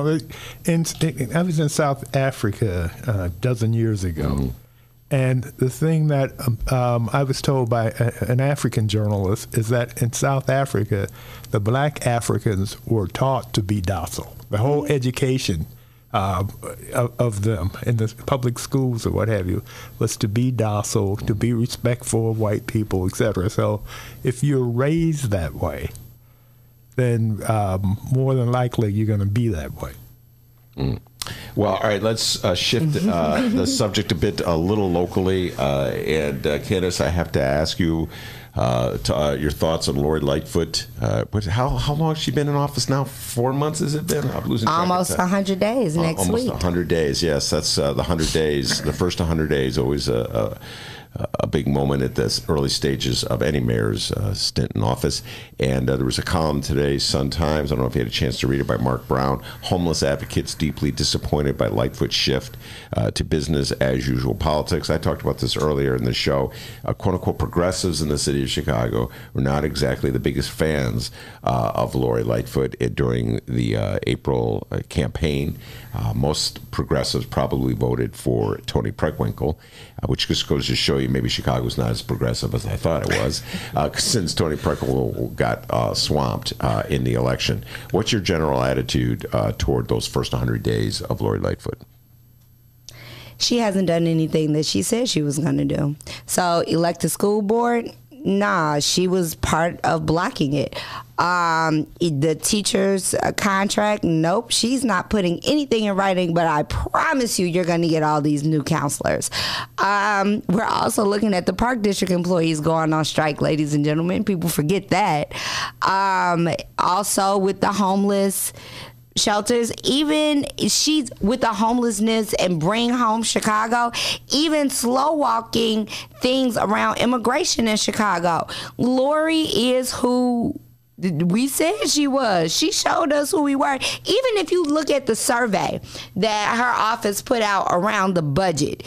Have you had a chance to look at the survey, Ben? No. Have you, Monroe? Mm-mm. Right. You want to know what's not on the survey? The LaSalle Street tax or the corporate head tax.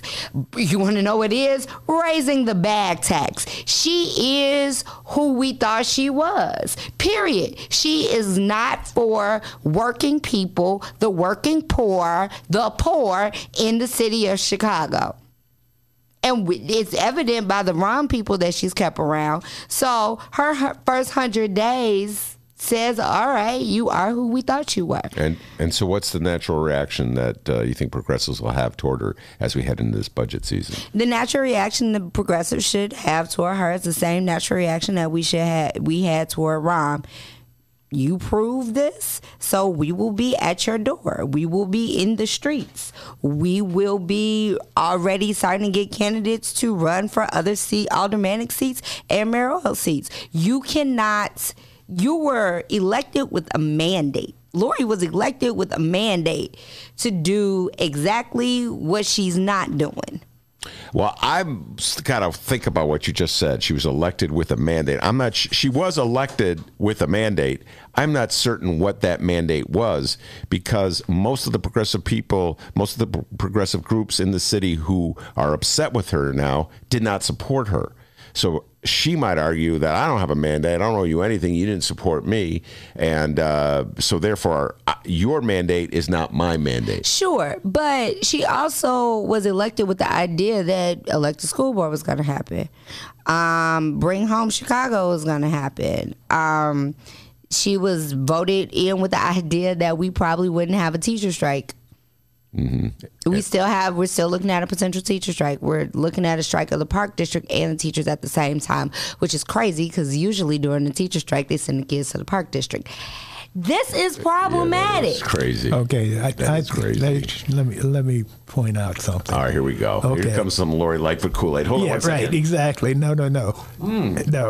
Tastes delicious. And Kool-Aid is not a good metaphor because they took Flavor Aid in Jonestown, not right, Kool-Aid.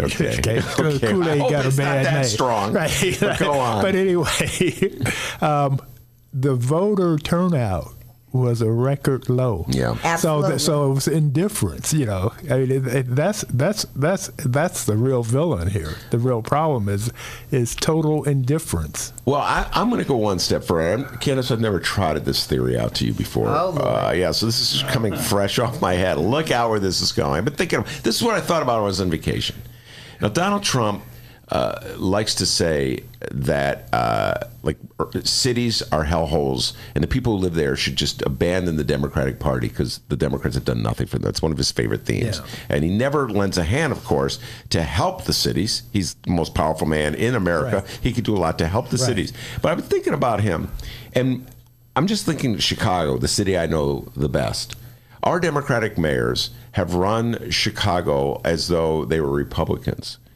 And by that, I mean they don't aggressively raise the taxes on the wealthiest people. They don't tax the wealth that we have in the city of Chicago. Like the LaSalle tax is a perfect example.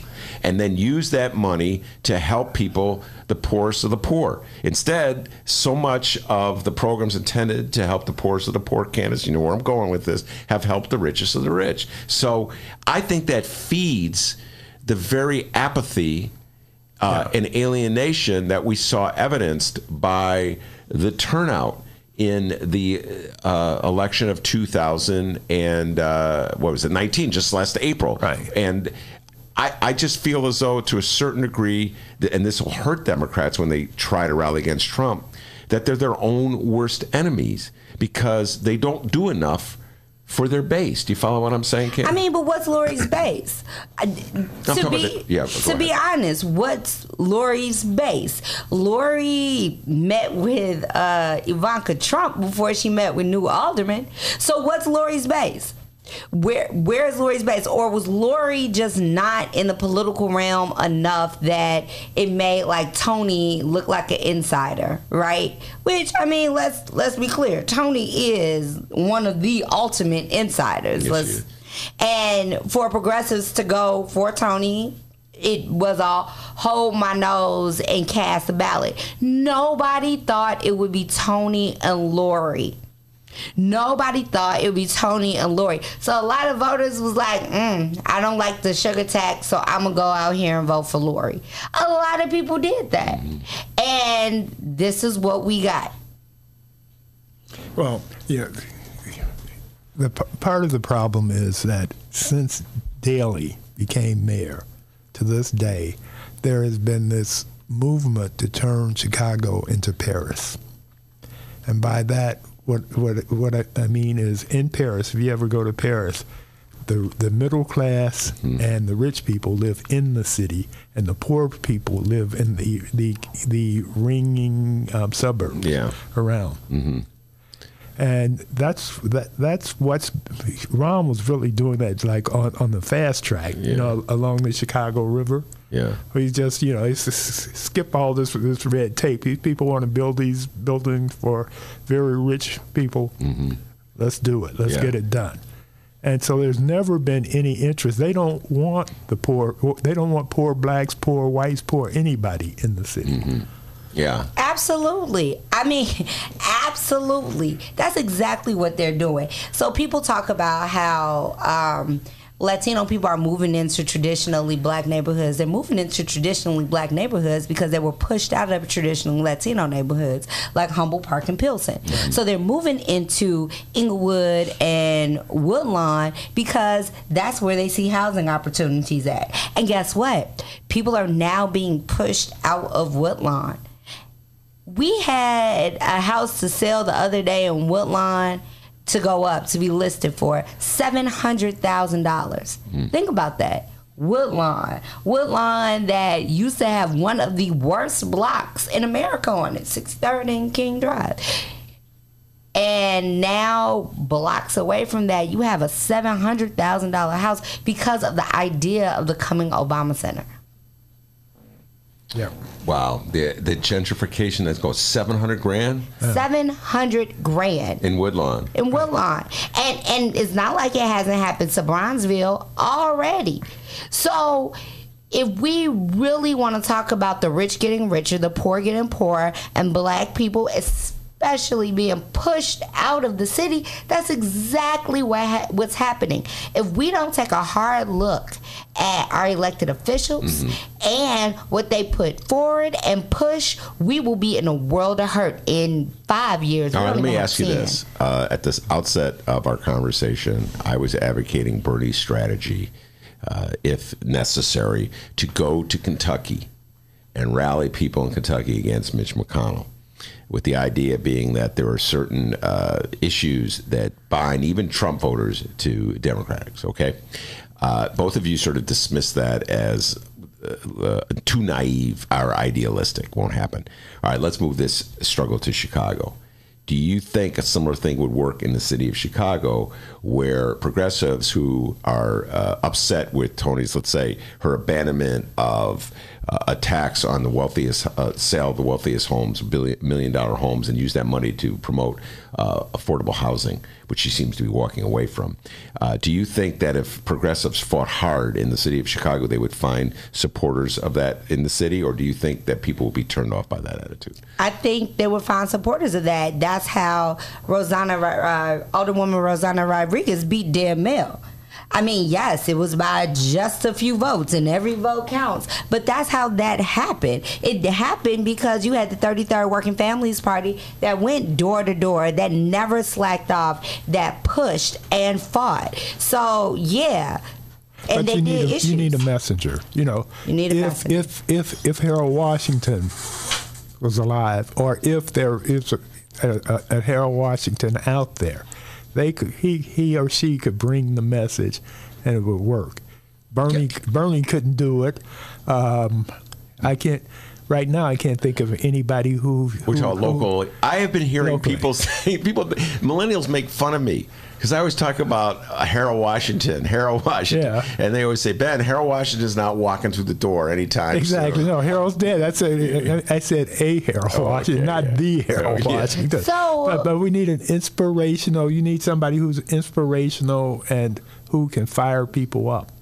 So, I would agree with that to a certain extent, but I don't think it's just a Harold Washington. You also need a John H. Johnson who is willing to help bankroll, who is open-minded and progressive in himself enough to help bankroll a Harold Washington. You're talking to a guy who worked for Johnson.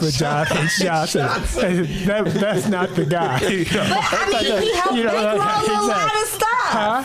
He helped bankroll a lot of stuff when it came to that election, and we don't have black business in the city that is willing to bankroll that type of political fight. Oh, he did it on the QT. He did. Oh, he didn't stand up and. Oh, no! Yeah, no, right. he didn't. Yeah, right. Did he bankroll his employees, Monroe? No, he didn't bankroll his employees. My mom actually worked for Rabin and Duke in their sales department, and no. Okay. But you guys see eye to eye on that one, man. No, but he did. But even if it was behind the scenes, yeah. We don't even have that willingness from a lot of black and brown financial people in the city. We don't have that willingness, and Chance the Rapper just don't have it enough. And he just doesn't have enough. What do you mean he doesn't have it enough? He doesn't have the money or the connections? He doesn't have the money yet enough to do that by himself.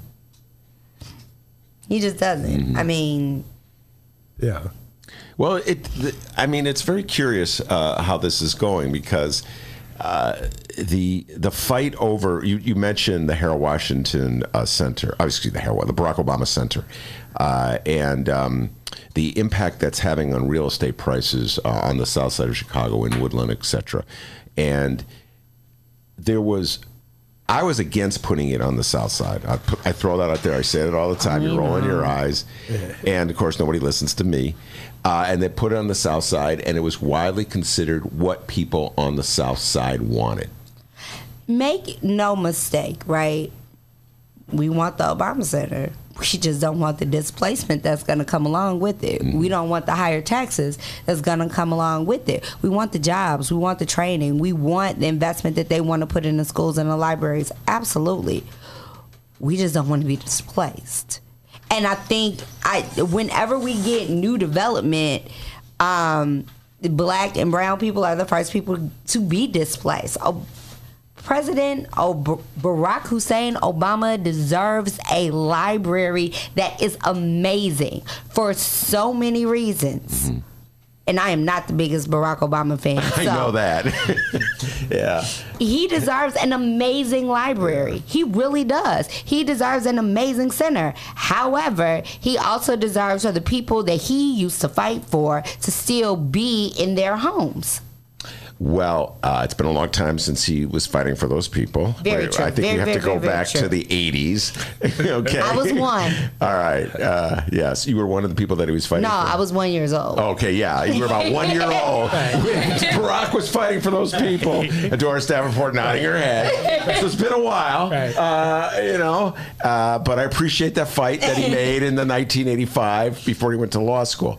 The fight on the local level, and I guess we'll have to leave it here, from the get-go with the Obama Center is that there has to be some sort of legislation passed with it that protects the sort of the economic interests of people who live in the neighborhood right now. And the Obamas have been unwilling from the get-go to sign on to that kind of legislation.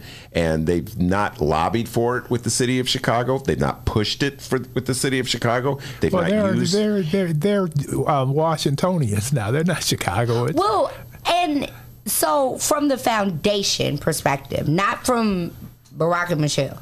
But from the foundation perspective, they always felt like it needed to be with the city, that the community benefits agreement needed to be with the city and not with the foundation. And now Alderman Taylor and Alderman Harrison, they put legislation forward that is with the city and not the foundation. So the foundation has said previously that, yeah, we're with it if it comes from the city side. Well, this is significant. Are they going to sign on? Is the foundation going to endorse this legislation?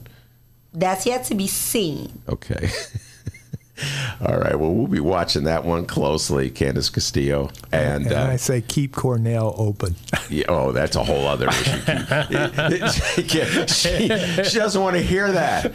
Candace Castillo, my guest in the studio, Monroe Anderson, my guest. We got Doris Davenport. We're going to bring her on. Thank you very much, both of you, for showing up. I appreciate it. The honest discussion. They're not afraid to disagree every now and then.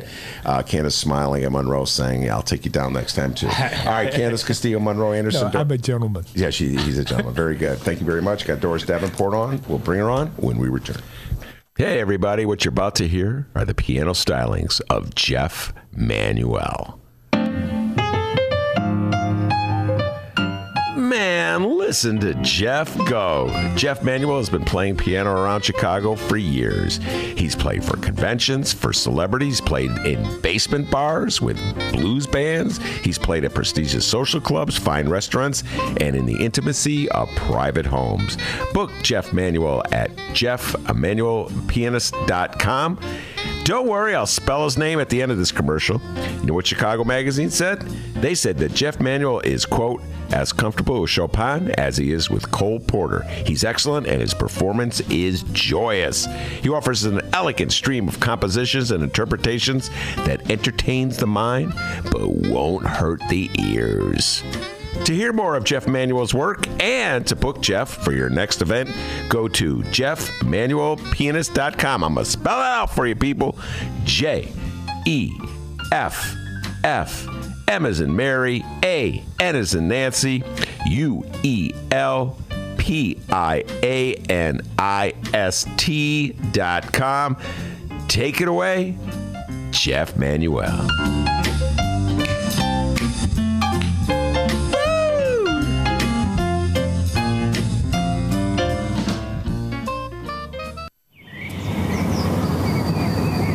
Today's Ben Joravsky Show was brought to you in part by Chicago Architecture Center. Get to know your city on one of Chicago Architecture Center's 65 walking tours. Hear the unforgettable secrets and stories behind Chicago architecture from our expert docents. Book your tour at architecture.org/tours. Now, if you'll excuse me, I'm actually on a tour right now. Oh, wow, look at that building. Get a special discount for Illinois residents from July 15th to August 15th. All Illinois residents get 50% off select walking tours. Visit architecture.org/il-resident. Attention Chicago innovators and creators, 2019 Chicago Ideas Week is coming soon.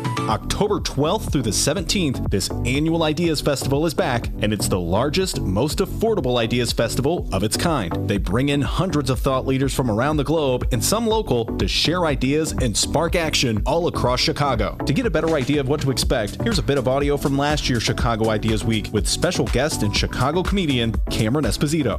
Everything that I have ever tried to do has had two motivations. One is I really do believe in trying to create social change, and then the other one is I'm scared and alone too, so I would like for you to join me. You know, every job that I have, I try to make sure to hold the door open. That's like my motto for like, if I get through, you're coming with me, and I believe in that wholeheartedly, and especially if I have more privilege than you, like, I'm holding the door open for you even wider. October 12th through the 17th, it's 2019 Chicago Ideas Week.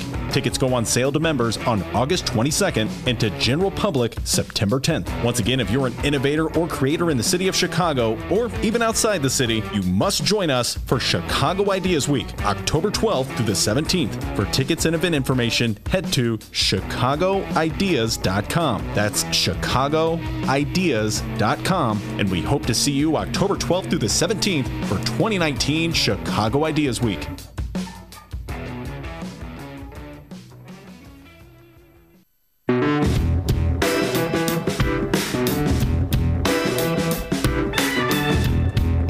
Hey, welcome back to the Ben Joravsky Show. Live from the Chicago Sun-Times. Yes, indeed, we are live from the Chicago Sun-Times. Monroe Anderson has left the studio, but Doris Davenport is here. Candace Castillo said, Doris Davenport's here? I'm going to stick around because I want to talk with Doris Davenport. They have something in common, D. They are both on a certain radio station where I used to work. Yeah, how about that? I used to work there, too. Yeah, I know. I'm a forgiving guy. You know, talk about forgiving. Okay, you were talking about how black women are the most forgiving people in the world. How about me? All right, I forgave. I got all these people from that old radio station on. I'm always forgiving. I just can't remember. I forget. I can't remember the name of that station, but I know Doris will help me out with that one. I was going to say, yeah, sure. What was it again? WCPT. Oh, yeah, that one. Yeah. Every Saturday morning, 10 to 11. And every Saturday morning from 9 to 10, you can listen to the Brandon Johnson Show. Sunday that would be Sunday morning. Yes. Yeah, Sunday morning. Saturday and Sunday morning, you should be listening to us. I've always said I love the weekend lineup at WCB. Doris knows that. I used to promote out of it. That's right. Back in the day.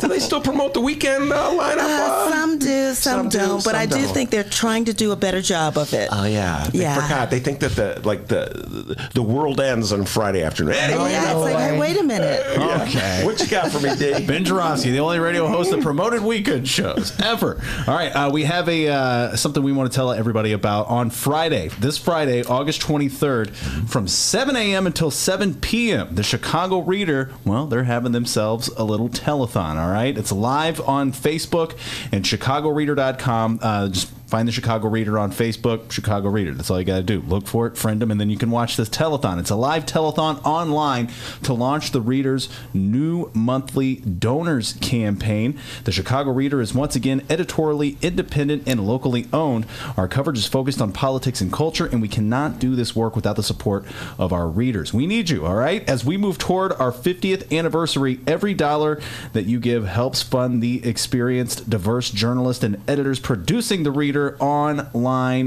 daily. There's going to be special guests on this telethon, and the Ben Joravsky Show will be broadcasting live from the Chicago Reader this Friday, August 23rd. What is that? Hello? This Friday, August 23rd, the Ben Joravsky Show will be broadcasting live. We're going to have all kinds of writer, journalist, dorks. It's going to be a fantastic time. Ben will be there, and 7 a.m. until 7 p.m. Look for us on Facebook. Look for us on the Chicago Reader website, chicagoreader.com. We hope you'll join us. It's going to be a fantastic time this Friday. Yeah, we're going to take the show on the road, and D will be up. You'll be working major overtime because you'll be going the whole show. You'll be producing. Yes, correct? I will. From 7 to 7. 7 to 7. Make sure you get your sleep. I'll be there. Yeah, I'll be there. Making that money, baby. Loving it. Whatever. Making that money, all baby. Right, baby. Yes, indeed. Dr. D will be making the money. The Pride and Joy Bowl. It's going to be a fantastic time, isn't that right, Robert Mueller? That's correct. No, all right. Thank you. Very good. Yeah, if Robert Mueller says so, it must be true. All right, Doris Davenport. It's been a while since I saw you. I was on vacation. Haven't seen you in at least a month, so it's good to see you. Well, thank you. It's always a pleasure to be here, and I just love the technology upgrade that you guys are doing over here. Yes, and you were pointing out that's our new camera, which was we're the beneficiaries of an anonymous donor. Anonymous because I'm giving the pronoun out, does not want his name known. Okay. So he will remain anonymous, but God bless this guy. He gave this really cool camera. Yeah, well, I have to take some notes because I could use a couple of anonymous donors myself. They're nice to have. But you have that camera for your show, I do. Right? That's the camera that I use. And are you the one who runs it, or do you have somebody running it for you? It depends on which show it is. But usually I run it myself. I have run it myself for the past year. I have a couple of interns that work with me now. So it just depends. But it is a little, you've got to be flexible. When the interns aren't there, I have to go back to... Oh, I was just going to say, for those who download the show, go check out the live stream, see our new camera. It's a Mevo camera. It's fantastic. That's right. Yeah. Miles is doing a great job, I presume. He's wheeling and dealing. He's doing a good job. Yeah. Anyway, Doris Davenport is in the studio, and I guess Doris will start with... Oh, we've been talking a lot of national news lately, so let's just pick up asking everybody for their thoughts about Mayor Pete coming to Bronzeville yesterday, and I know I sent you that text this morning saying I would love to hear what your thoughts. We've already heard Candace on the subject, Monroe on the subject, and I had a little fun with it myself in the introduction. Mayor Pete comes to Bronzeville, which is a black neighborhood on the south side of Chicago, was, as Candace points out, a rapidly gentrifying neighborhood on the city of Chicago, and he goes to the Harold Washington Cultural Center, and virtually everybody in the audience is white, which is she's laughing already. So your general thoughts on this? Well, you know, I recall the last time I was here, you asked me what I thought about different candidates, and Buttigieg was one of them. Okay. And I said then, which I think just proved itself to be true yesterday, is that you don't wait until you're running for president to decide that maybe you need to reach out to the largest voting bloc in the United States of America. Mm-hmm. So yeah, I think that he's got a real uphill climb. I don't think he's polled any higher than 1% in any national poll when it comes to the black vote. Mm-hmm. And that's both in the East Coast and, of course, the Southern primaries that are going to be... They're huge. Huge. Yeah. Mm-hmm. And I don't even think he's at 1% there. I don't think he is at 1%. No. I was like, he's got 1% of a black voter somewhere? I know. Yes. Well, let me ask you this in general. Thoughts since the last time in the show... God, I haven't done any presidential talk in a while. Anyone that you're really feeling the vibe on? But I want to just say again with Buttigieg, you know, part of the issue with him and black voters, I think, is it's kind of like he's got everything. He's promising everything. Mm-hmm. And it's one thing if you have one or two ideas that you want to present to the people, but when you do and make an assessment of what people want and you literally put every single one of those items on your agenda and say, this is what I'm going to do, with no regard for the laws that have to be passed on the state level, no regard for, you know, he can't just, the things that he's saying he's going to do, you can't just do by executive mm-hmm. order with a stroke of a pen. Yeah. So... Well, the other thing is, I must have said this to you either on the show or just in one of our many phone conversations, is that introduction mm-hmm. that black voters in particular have toward a white politician is so key. And the introduction... Like, yes. I remember, like, the introduction 4 years ago to Bernie Sanders. So many black voters would tell me, he's from Vermont. There's no black people in Vermont. Why didn't he stay in New York? You know how many times I heard that? Yeah, yeah. Okay. And Bernie struggled, let's be honest. It was the black vote that gave Hillary the nomination. Well, yeah, I subscribed to one of the Twitter channels, Instagram channels, Vermont Living, just because I love the beautiful, serene pictures. But I have yet to see a black person in any one of those pictures. So my best friend was in Vermont for work, and she said that she looked for the black people. She was there for months. She was like, I looked for black people. I saw three, all of them in the airport. Oh, I think Bernie's doing a little better this time. Don't you agree, Doris? Not really. Oh, yeah. Wow. Okay, yeah, there goes that. Doris. Yeah. All right, well, explain, both of you. When Bernie first came out, mm-hmm. he had novel ideas. Nobody else was talking about the progressive ideas that he was talking about. But now, you know, all of his ideas are out there, so everybody's got a piece of that. And so he's no longer, he's not distinguished himself. And I don't think he's going to be able to overcome all the issues with the lack of diversity and equity within his own campaign. So it's kind of hard to go on the national stage and talk about equity and diversity when right in your own backyard, it's just not happening. She's not feeling the burn. And yeah, I totally agree. He has a diversity issue in his campaign. And one of his most public people, Simone Sanders, has left and went to the Biden campaign and said she wasn't even asked to come back to the Bernie campaign. Really? So that says a lot. And I love Nina Turner in so many ways. Mm-hmm. However, Bernie isn't unique anymore. So Killer Mike, the rapper, is still on his team. And that's great, but he's also said some very problematic things about the NRA. So it's how do you capture that vote? And how do you capture that vote where there's people with so many ideas that are similar and he's not saying anything new? Who are you feeling these days, Doris? Well, you know, I'm always going to feel Biden. I think Biden is, for many blacks in America, a safe choice. People want change, but they also are really interested in making sure that the boat continues to rock steady. But you know what? I'm going for Sister Girl. I like Kamala Harris. And I think that there needs to be more voices at the table that are black voices, black female voices. I am quite tired of looking around the country and looking at every single aspect of our nation, be it the boardroom, be it advertisements, be it doesn't really matter. You know, even the welfare line, they want everybody to think it's us on the welfare line, but it really isn't. But I think I'm gonna support Kamala Harris. That's who I'm looking at. She is the one. If I were going to say that's who I'm gonna run for, I might even consider being a delegate for Kamala Harris. Well, that is breaking news. You're really going on for Kamala. I mean, I was drinking some of that Kool-Aid a little while ago. As you recall, last time you were on, I was feeling the vibe, but then she did so poorly in the last debate, particularly on the healthcare issue, which I think is just like the key issue the Democrats have for them. If just aside from we hate Donald Trump, which I think we all agree on, right? Healthcare is so paramount. That's why I'm feeling Bernie these days. Well, but remember, Trump even, he did so poorly on one debate, then he did very well on another debate. Valid point. They come back. Obama too. Obama too, that's right. But now you know what my ultimate has always been. I mean, I've said it every time I've been on the show. I'd like to see a Biden-Kamala ticket. Yes, with Biden as the vice president. That's right. Okay. With Biden supporting the black woman. Yeah. That's exactly right. Candace, are you feeling Kamala or Biden? I want to.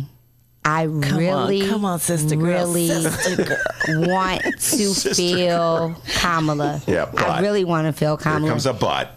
But I mean, she's a black woman with an amazing story. Not only is she a black woman, but I would love to see an HBCU grad in the White House. However, if you look at her record as state's attorney, attorney general in California, it's very problematic. And yes, I share the sentiments of I am sick of looking around and seeing not just white men, but old white men at that. However, if you still take some of those tactics of old white men and put them in black female form, you still get the same outcomes. All right, Doris. And that's my issue. If Stacey Abrams was in the race, I would have nothing to say about it.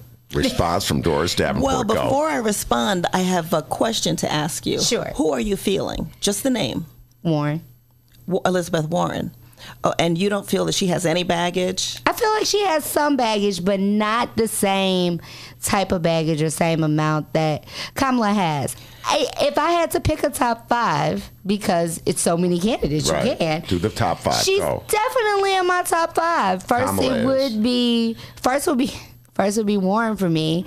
A second one, this is dream team, but it would be Julian. I like Julian Castro. Right. Number three is Kamala. And who's 4 and 5? Bernie and Biden. Okay, Biden's on the top 5. Where's Mayor Pete in that list? Just kidding. Even though, I will say this, I can't stand Beto. Cannot stand him. I kind of like the strategy of just going everywhere right now. Like, what? I'm going to Mississippi. What? I'm going to this random gun show. What? I am just going everywhere and talking to everybody because, well, I saw there was a billboard for a gun show, and I want to tell them how problematic it is. I actually like that. Listen, this is Beto. Put him as your vice president. I don't care who the nominee is, and send him down to Texas. That 38. He is the one who put that in my mind, Doris Davenport, at the debate. Remember, he goes, "There's 38 electoral votes in Texas. It's in play." Right, that's right. Send him down to Texas. That's right. Let him work on those votes. Work on those votes. Get 38. Take those 38 votes away. That's what the Republicans do with the Democrats, by the way. Yeah, Democrats got to be a little slick every now and then. Yeah. And who's your top 5, Doris? Yeah, I was just kind of looking up at the names now. I think we've got 10 now that are left. It's more than that. No, there's more than 10. 10 that's going to make the debate stage. Well, no, there are 10. That's what I'm saying. There are 10 that have made the debate stage. I think there's still 23. No, all together. 20. I thought it was 21. Was it? I thought I've been on vacation for a week. I know, it keeps changing. All right. But I'm gonna really focus on, all right, so you know Harris, Biden, Warren is in my top 5. And then, you know who I like, who you always laugh at me when I say this, is, what's my friend who just... Marianne Williamson? No, who just laid it out there and talked about how if I had to draw a line from slavery to Jim Crow to modern day slavery, and he said if you want to look at how we can change the pipeline to prison... look at our schools. Cory Booker? No. The most nondescript white man running. Bennett. Bennett. You love Bennett. Michael Bennett. You love Michael Bennett. You laugh at me every time I say that. He likes Michael Bennett. Because when he gets mad, he goes there. I haven't seen any of the others like really go there on an issue that really matters to me. Well. Wait, so you got, wait, just a minute. Kamala, Biden, Warren... and Bernie, is you even Bernie? Bernie's not even your list. So you got Bennett, and who's the fifth? I haven't decided on my fifth yet. What about Cory? Nobody has Cory anywhere on their list. You're not feeling Cory at all.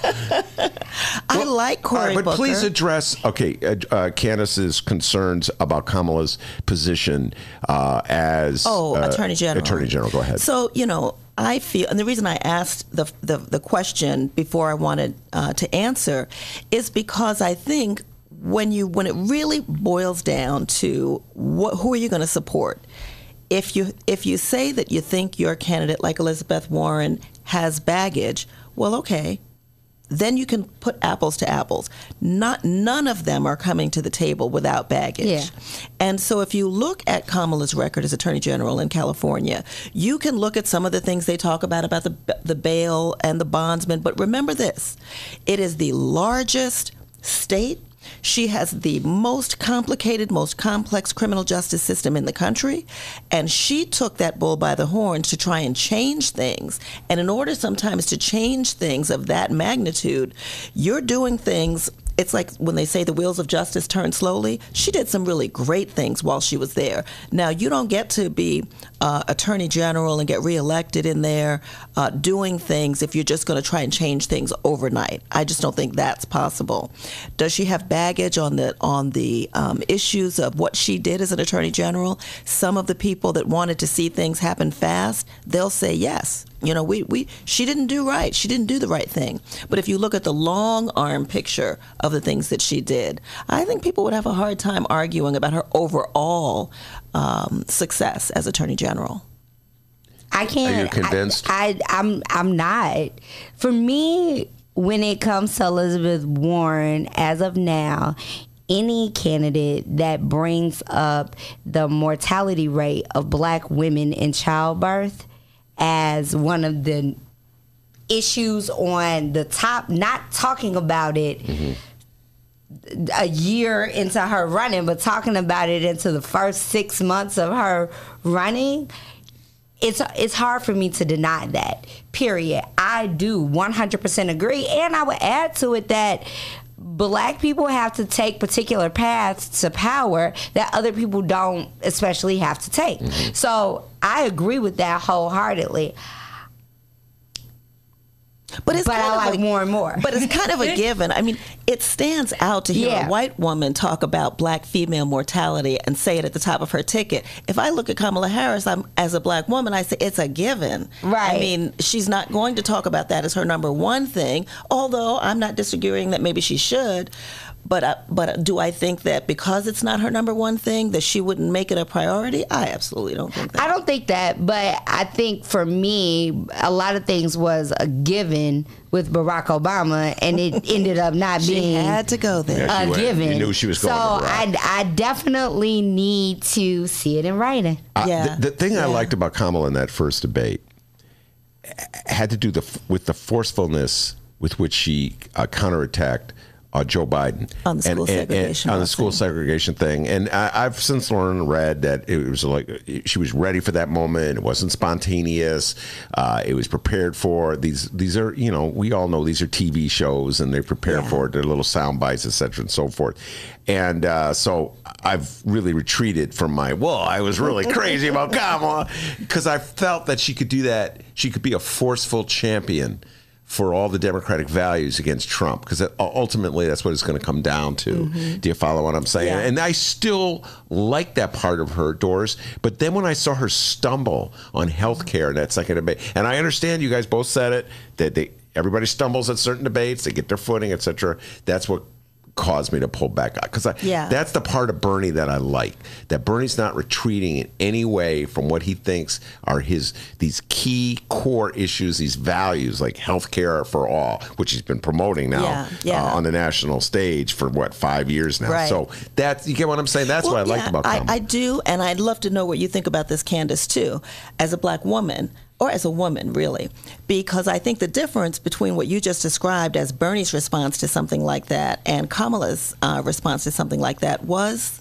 in essence, when you're running for office on the national stage at that level, you've got to almost have a steely filter when it comes to your emotions. I think Kamala allowed her emotions to get in the way when she responded. First of all, if she could have picked all the people across that stage who she would have expected an attack from, I think the least person she would have expected an attack from was Tulsi Gabbard. Tulsi Gabbard. Mm-hmm. And when Tulsi Gabbard came on and she didn't back down and she came on strong, you even kind of saw a little from Kamala. I can see that little look on her new camera. And you know that's what she felt, because she called her a 1%er later. So I understand that emotion got in the way, and it was kind of like, wait, who are you to try it? So I think she was dealing with a lot of things in that moment. Mm-hmm. And what I would like to see Kamala do is to really take on the approach that a lot of the men take on, which is they don't see the person.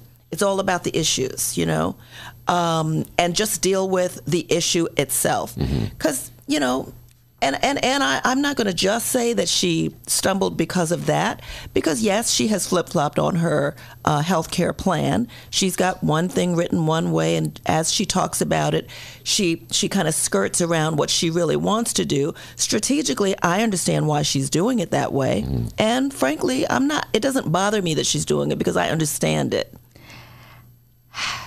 But Bernie Sanders is the most emotional guy in the room. But it's about his issues, not the person. No, it was about it. When he responded with, I know it's in the bill, I wrote the damn bill, he was not just responding about the issue. He was responding to the person.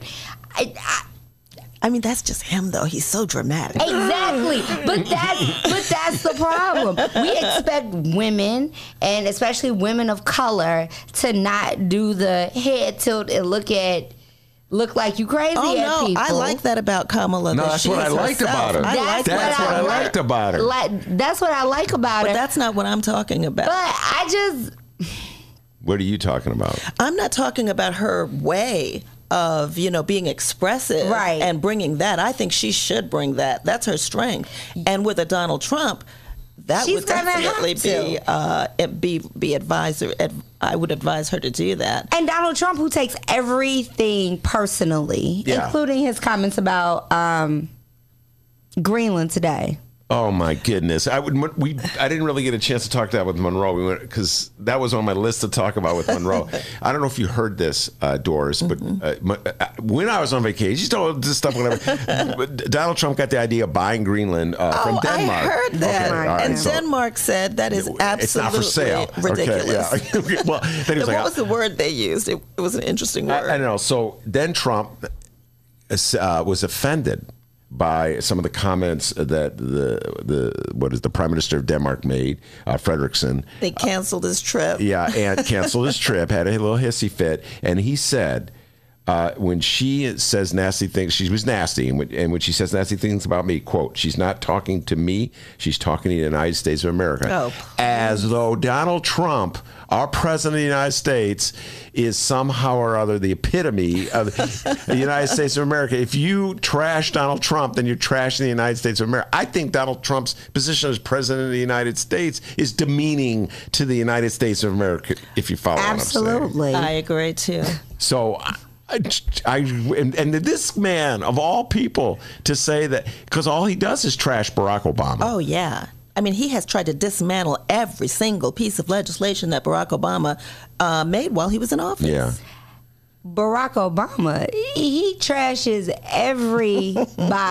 Well, I'm talking about except for Frederick Douglass and Abraham Lincoln. But he thinks everybody else is still living. Well, yeah, Monroe and I had lunch with Frederick Douglass last week. But that was a callback. But it's still like he trashes everybody. He says trashy stuff about Bush, Clinton, everybody else. Yeah. He is a trashy character. Like that's what he is. But he said it was a tone and way she said it wasn't for sale. It hurt my feelings. Really, bro? He also said he was the second coming this morning. So hey, I don't know. Right. He said what? Yeah. He said some Jews say that he's the second coming. Oh, yeah. No. Oh, no, he is doubling down on, he is just doubling down, as he usually does, on his attempt to try to divide Jewish voters from the Democratic Party. I think ultimately it'll fail. Jewish voters, roughly 80%, I think it was, Doris Davenport, went for the Democrats in the 2018 congressional races. That's an anti-Trump vote. We all know what that vote was all about. I do not think he will be successful any more than I think he will be successful at getting black votes by championing the release of the rapper from ASAP Rocky. ASAP Rocky. I'm just forgetting which country. It was Sweden, I was going to say. And I don't think that will work. I don't think his friendship with Kanye will work. I don't think his friendship with Steve Harvey will work. Get black voters. And I don't think, ultimately, saying that Jews are disloyal to Israel and to themselves will work to get Jewish voters. Personally, I don't know what you're thinking. Yeah, I don't think so either. I mean, frankly, if you're a Jewish person living in the United States of America, you know, most Jewish people, they're less religious than they are political. They'll tell you that themselves. I mean, I've studied as a seminarian, we've studied a lot about that, right? And I'm constantly going to seminars to learn more about their culture and our relationship with the country. And, you know, Donald Trump is being loyal to the leadership of Israel. That is a military relationship. It's very, very strategic. So I don't think he's being, well, I don't know if it's possible to advise Donald Trump when he starts talking, but I think these are the kinds of things that are going to bite him in the butt, because the Jewish people are not going to just listen to Donald Trump. And first of all, if he thinks, the next thing he's going to do is threaten them and say, we're going to cut off funding for Israel if you all don't vote for me. That's not going to happen. I don't think these messages have anything to do with the Jewish people. I think all of his messages has to do with Christian conservatives, period. I'll explain that. So a lot of Christian conservatives say that, and not not regular Christian people, but Christian conservatives. Christian right. They support all of the Israelis. They support Israel with the idea that when Jesus comes back, Israel has to be intact. That's right. So even what he was saying about Jewish people today has to do with more dog whistles to that group of, I will protect Israel even if these Jewish people over here won't. It had to do more with that, to me, than it ever had to do with actual Jewish voters. Jewish voters for a long time have been reliably pretty right. Oh, yeah. Pretty left. Pretty left. They're more liberal. Yeah, they're more reliable than most. Yeah. It's probably the most loyal voters to the Democratic Party, if you just do it by ethnic groups. Yeah. Blacks, number one.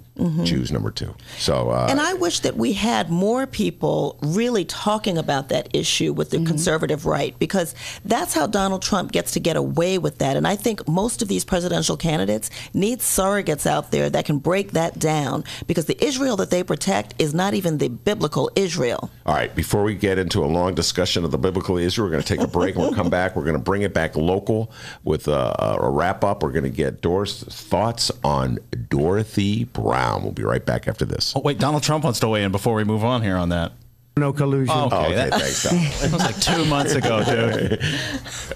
Today's Ben Joravsky Show is brought to you in part by Green Element Resale. It's a fantastic place, and it's located at 6241 North Broadway Street in Chicago, and people, it is badass, all right? Furniture, books, appliances, antiques, Ben's favorite, candles, all kinds of stuff here at Green Element Resale. It's a fantastic place, Monday through Saturday, 11 a.m. until 7 p.m., Sunday, 12 until 7 p.m.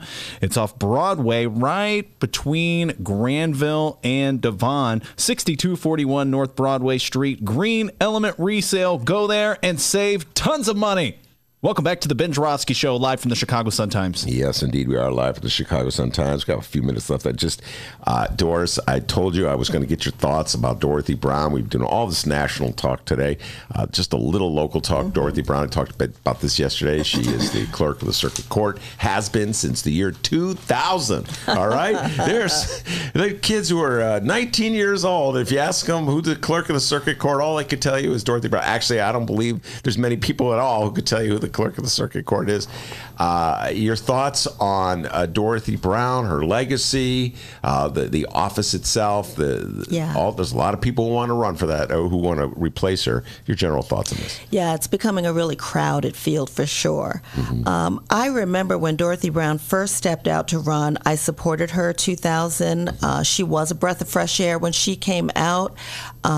Everybody really had not really seen a woman. I think at that time she had 3 degrees, accounting degree, law degree, and another degree. Very well educated, had a strong track record of success in all the things that she had done. And she was faith-based. That's her strongest support, in fact. And she just kept winning election after election after election, in spite of all of the attacks and federal investigations, et cetera. I think the important thing to remember is that she has never, ever been accused of wrongdoing. And in fact, some of the people that are part of that federal investigation, those people who accused her of wrongdoing, these are staff members, not the federal government. They ended up going to jail or being convicted for lying to the courts. And I think that when you look at her track record, especially as a clerk of the circuit court, people talk about the lack of her transforming it into the world of technology. I think you have to really look across the board at a lot of different agencies. Look at the assessor's office. Look at a number of these offices that we know are understaffed and under-resourced.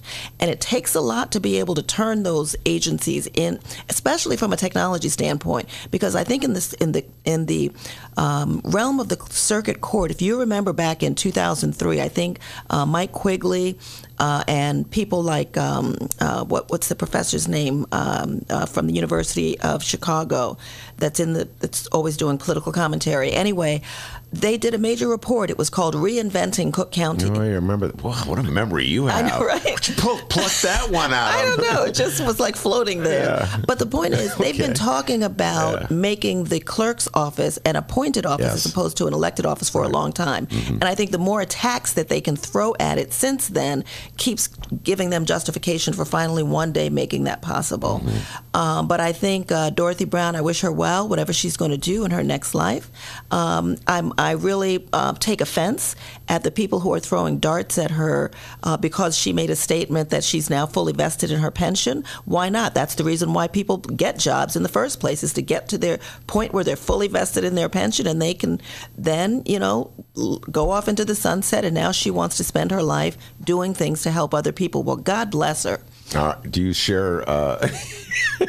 Pretty much. Yeah. So Dorothy Brown is one of the most intelligent politicians I've ever sat down and had a conversation with on so many levels. I respect her wholeheartedly. Yes. When I graduated from high school, I had a slew of friends who worked in her office as young black women learning how to be professional black women. Mm-hmm. So, I wish her the best, and I hope she still works in the community. Yeah. All right. Well, I'm going to disagree with you on Dorothy Brown a little bit on this one. On the issue of the pension, I think her saying that the way she did, making that strong assertion, it's just made it that much more difficult to stand up for the rights of pensioners. I wish she hadn't said it that way. Laura Washington was probably the person you were thinking of who took issue with her. Laura Washington, columnist for the Chicago Sun-Times, put a hard-hitting column about that. And I just feel like when politicians say, well, now I can leave office because I'm fully vested, it just kind of undercuts. Like, there's a lot of people who need their pensions. They're not professionals with 3 degrees. You know, they need those pensions. They live off those pensions. And it's easy. It just turns it into like an attack issue on the pension issue. So I'm going to have to disagree with you on that point about Dorothy. I wish Dorothy Brown had been a more forceful candidate for mayor back in 2007, but that's a whole other issue. All right, Doris Davenport and Candace Castillo. Dennis is saying we have to get out of here. Thank you, Ben Joravsky. It's always a pleasure. It is indeed. Ben. Candace, thank you so much. Doris Davenport, Monroe Anderson, Miles, the man, the myth, the legend, running that camera like he was Francis Ford Coppola. And, of course, the man, the myth, the legend behind the board, the pride and joy of Alton, Illinois. And as Doris Davenport can tell you, back home in Alton, they call him White Lightning. White Keep yourself lightning. A raise. Take it out of petty cash. See you tomorrow, everybody. And remember, you can download previous Ben Joravsky shows and Benny J bonus interviews at both Chicago Sun-Times and Chicago Reader websites, chicago.suntimes.com/pages/Joravsky, chicagoreader.com, and wherever else you download your favorite podcast. We will see you tomorrow.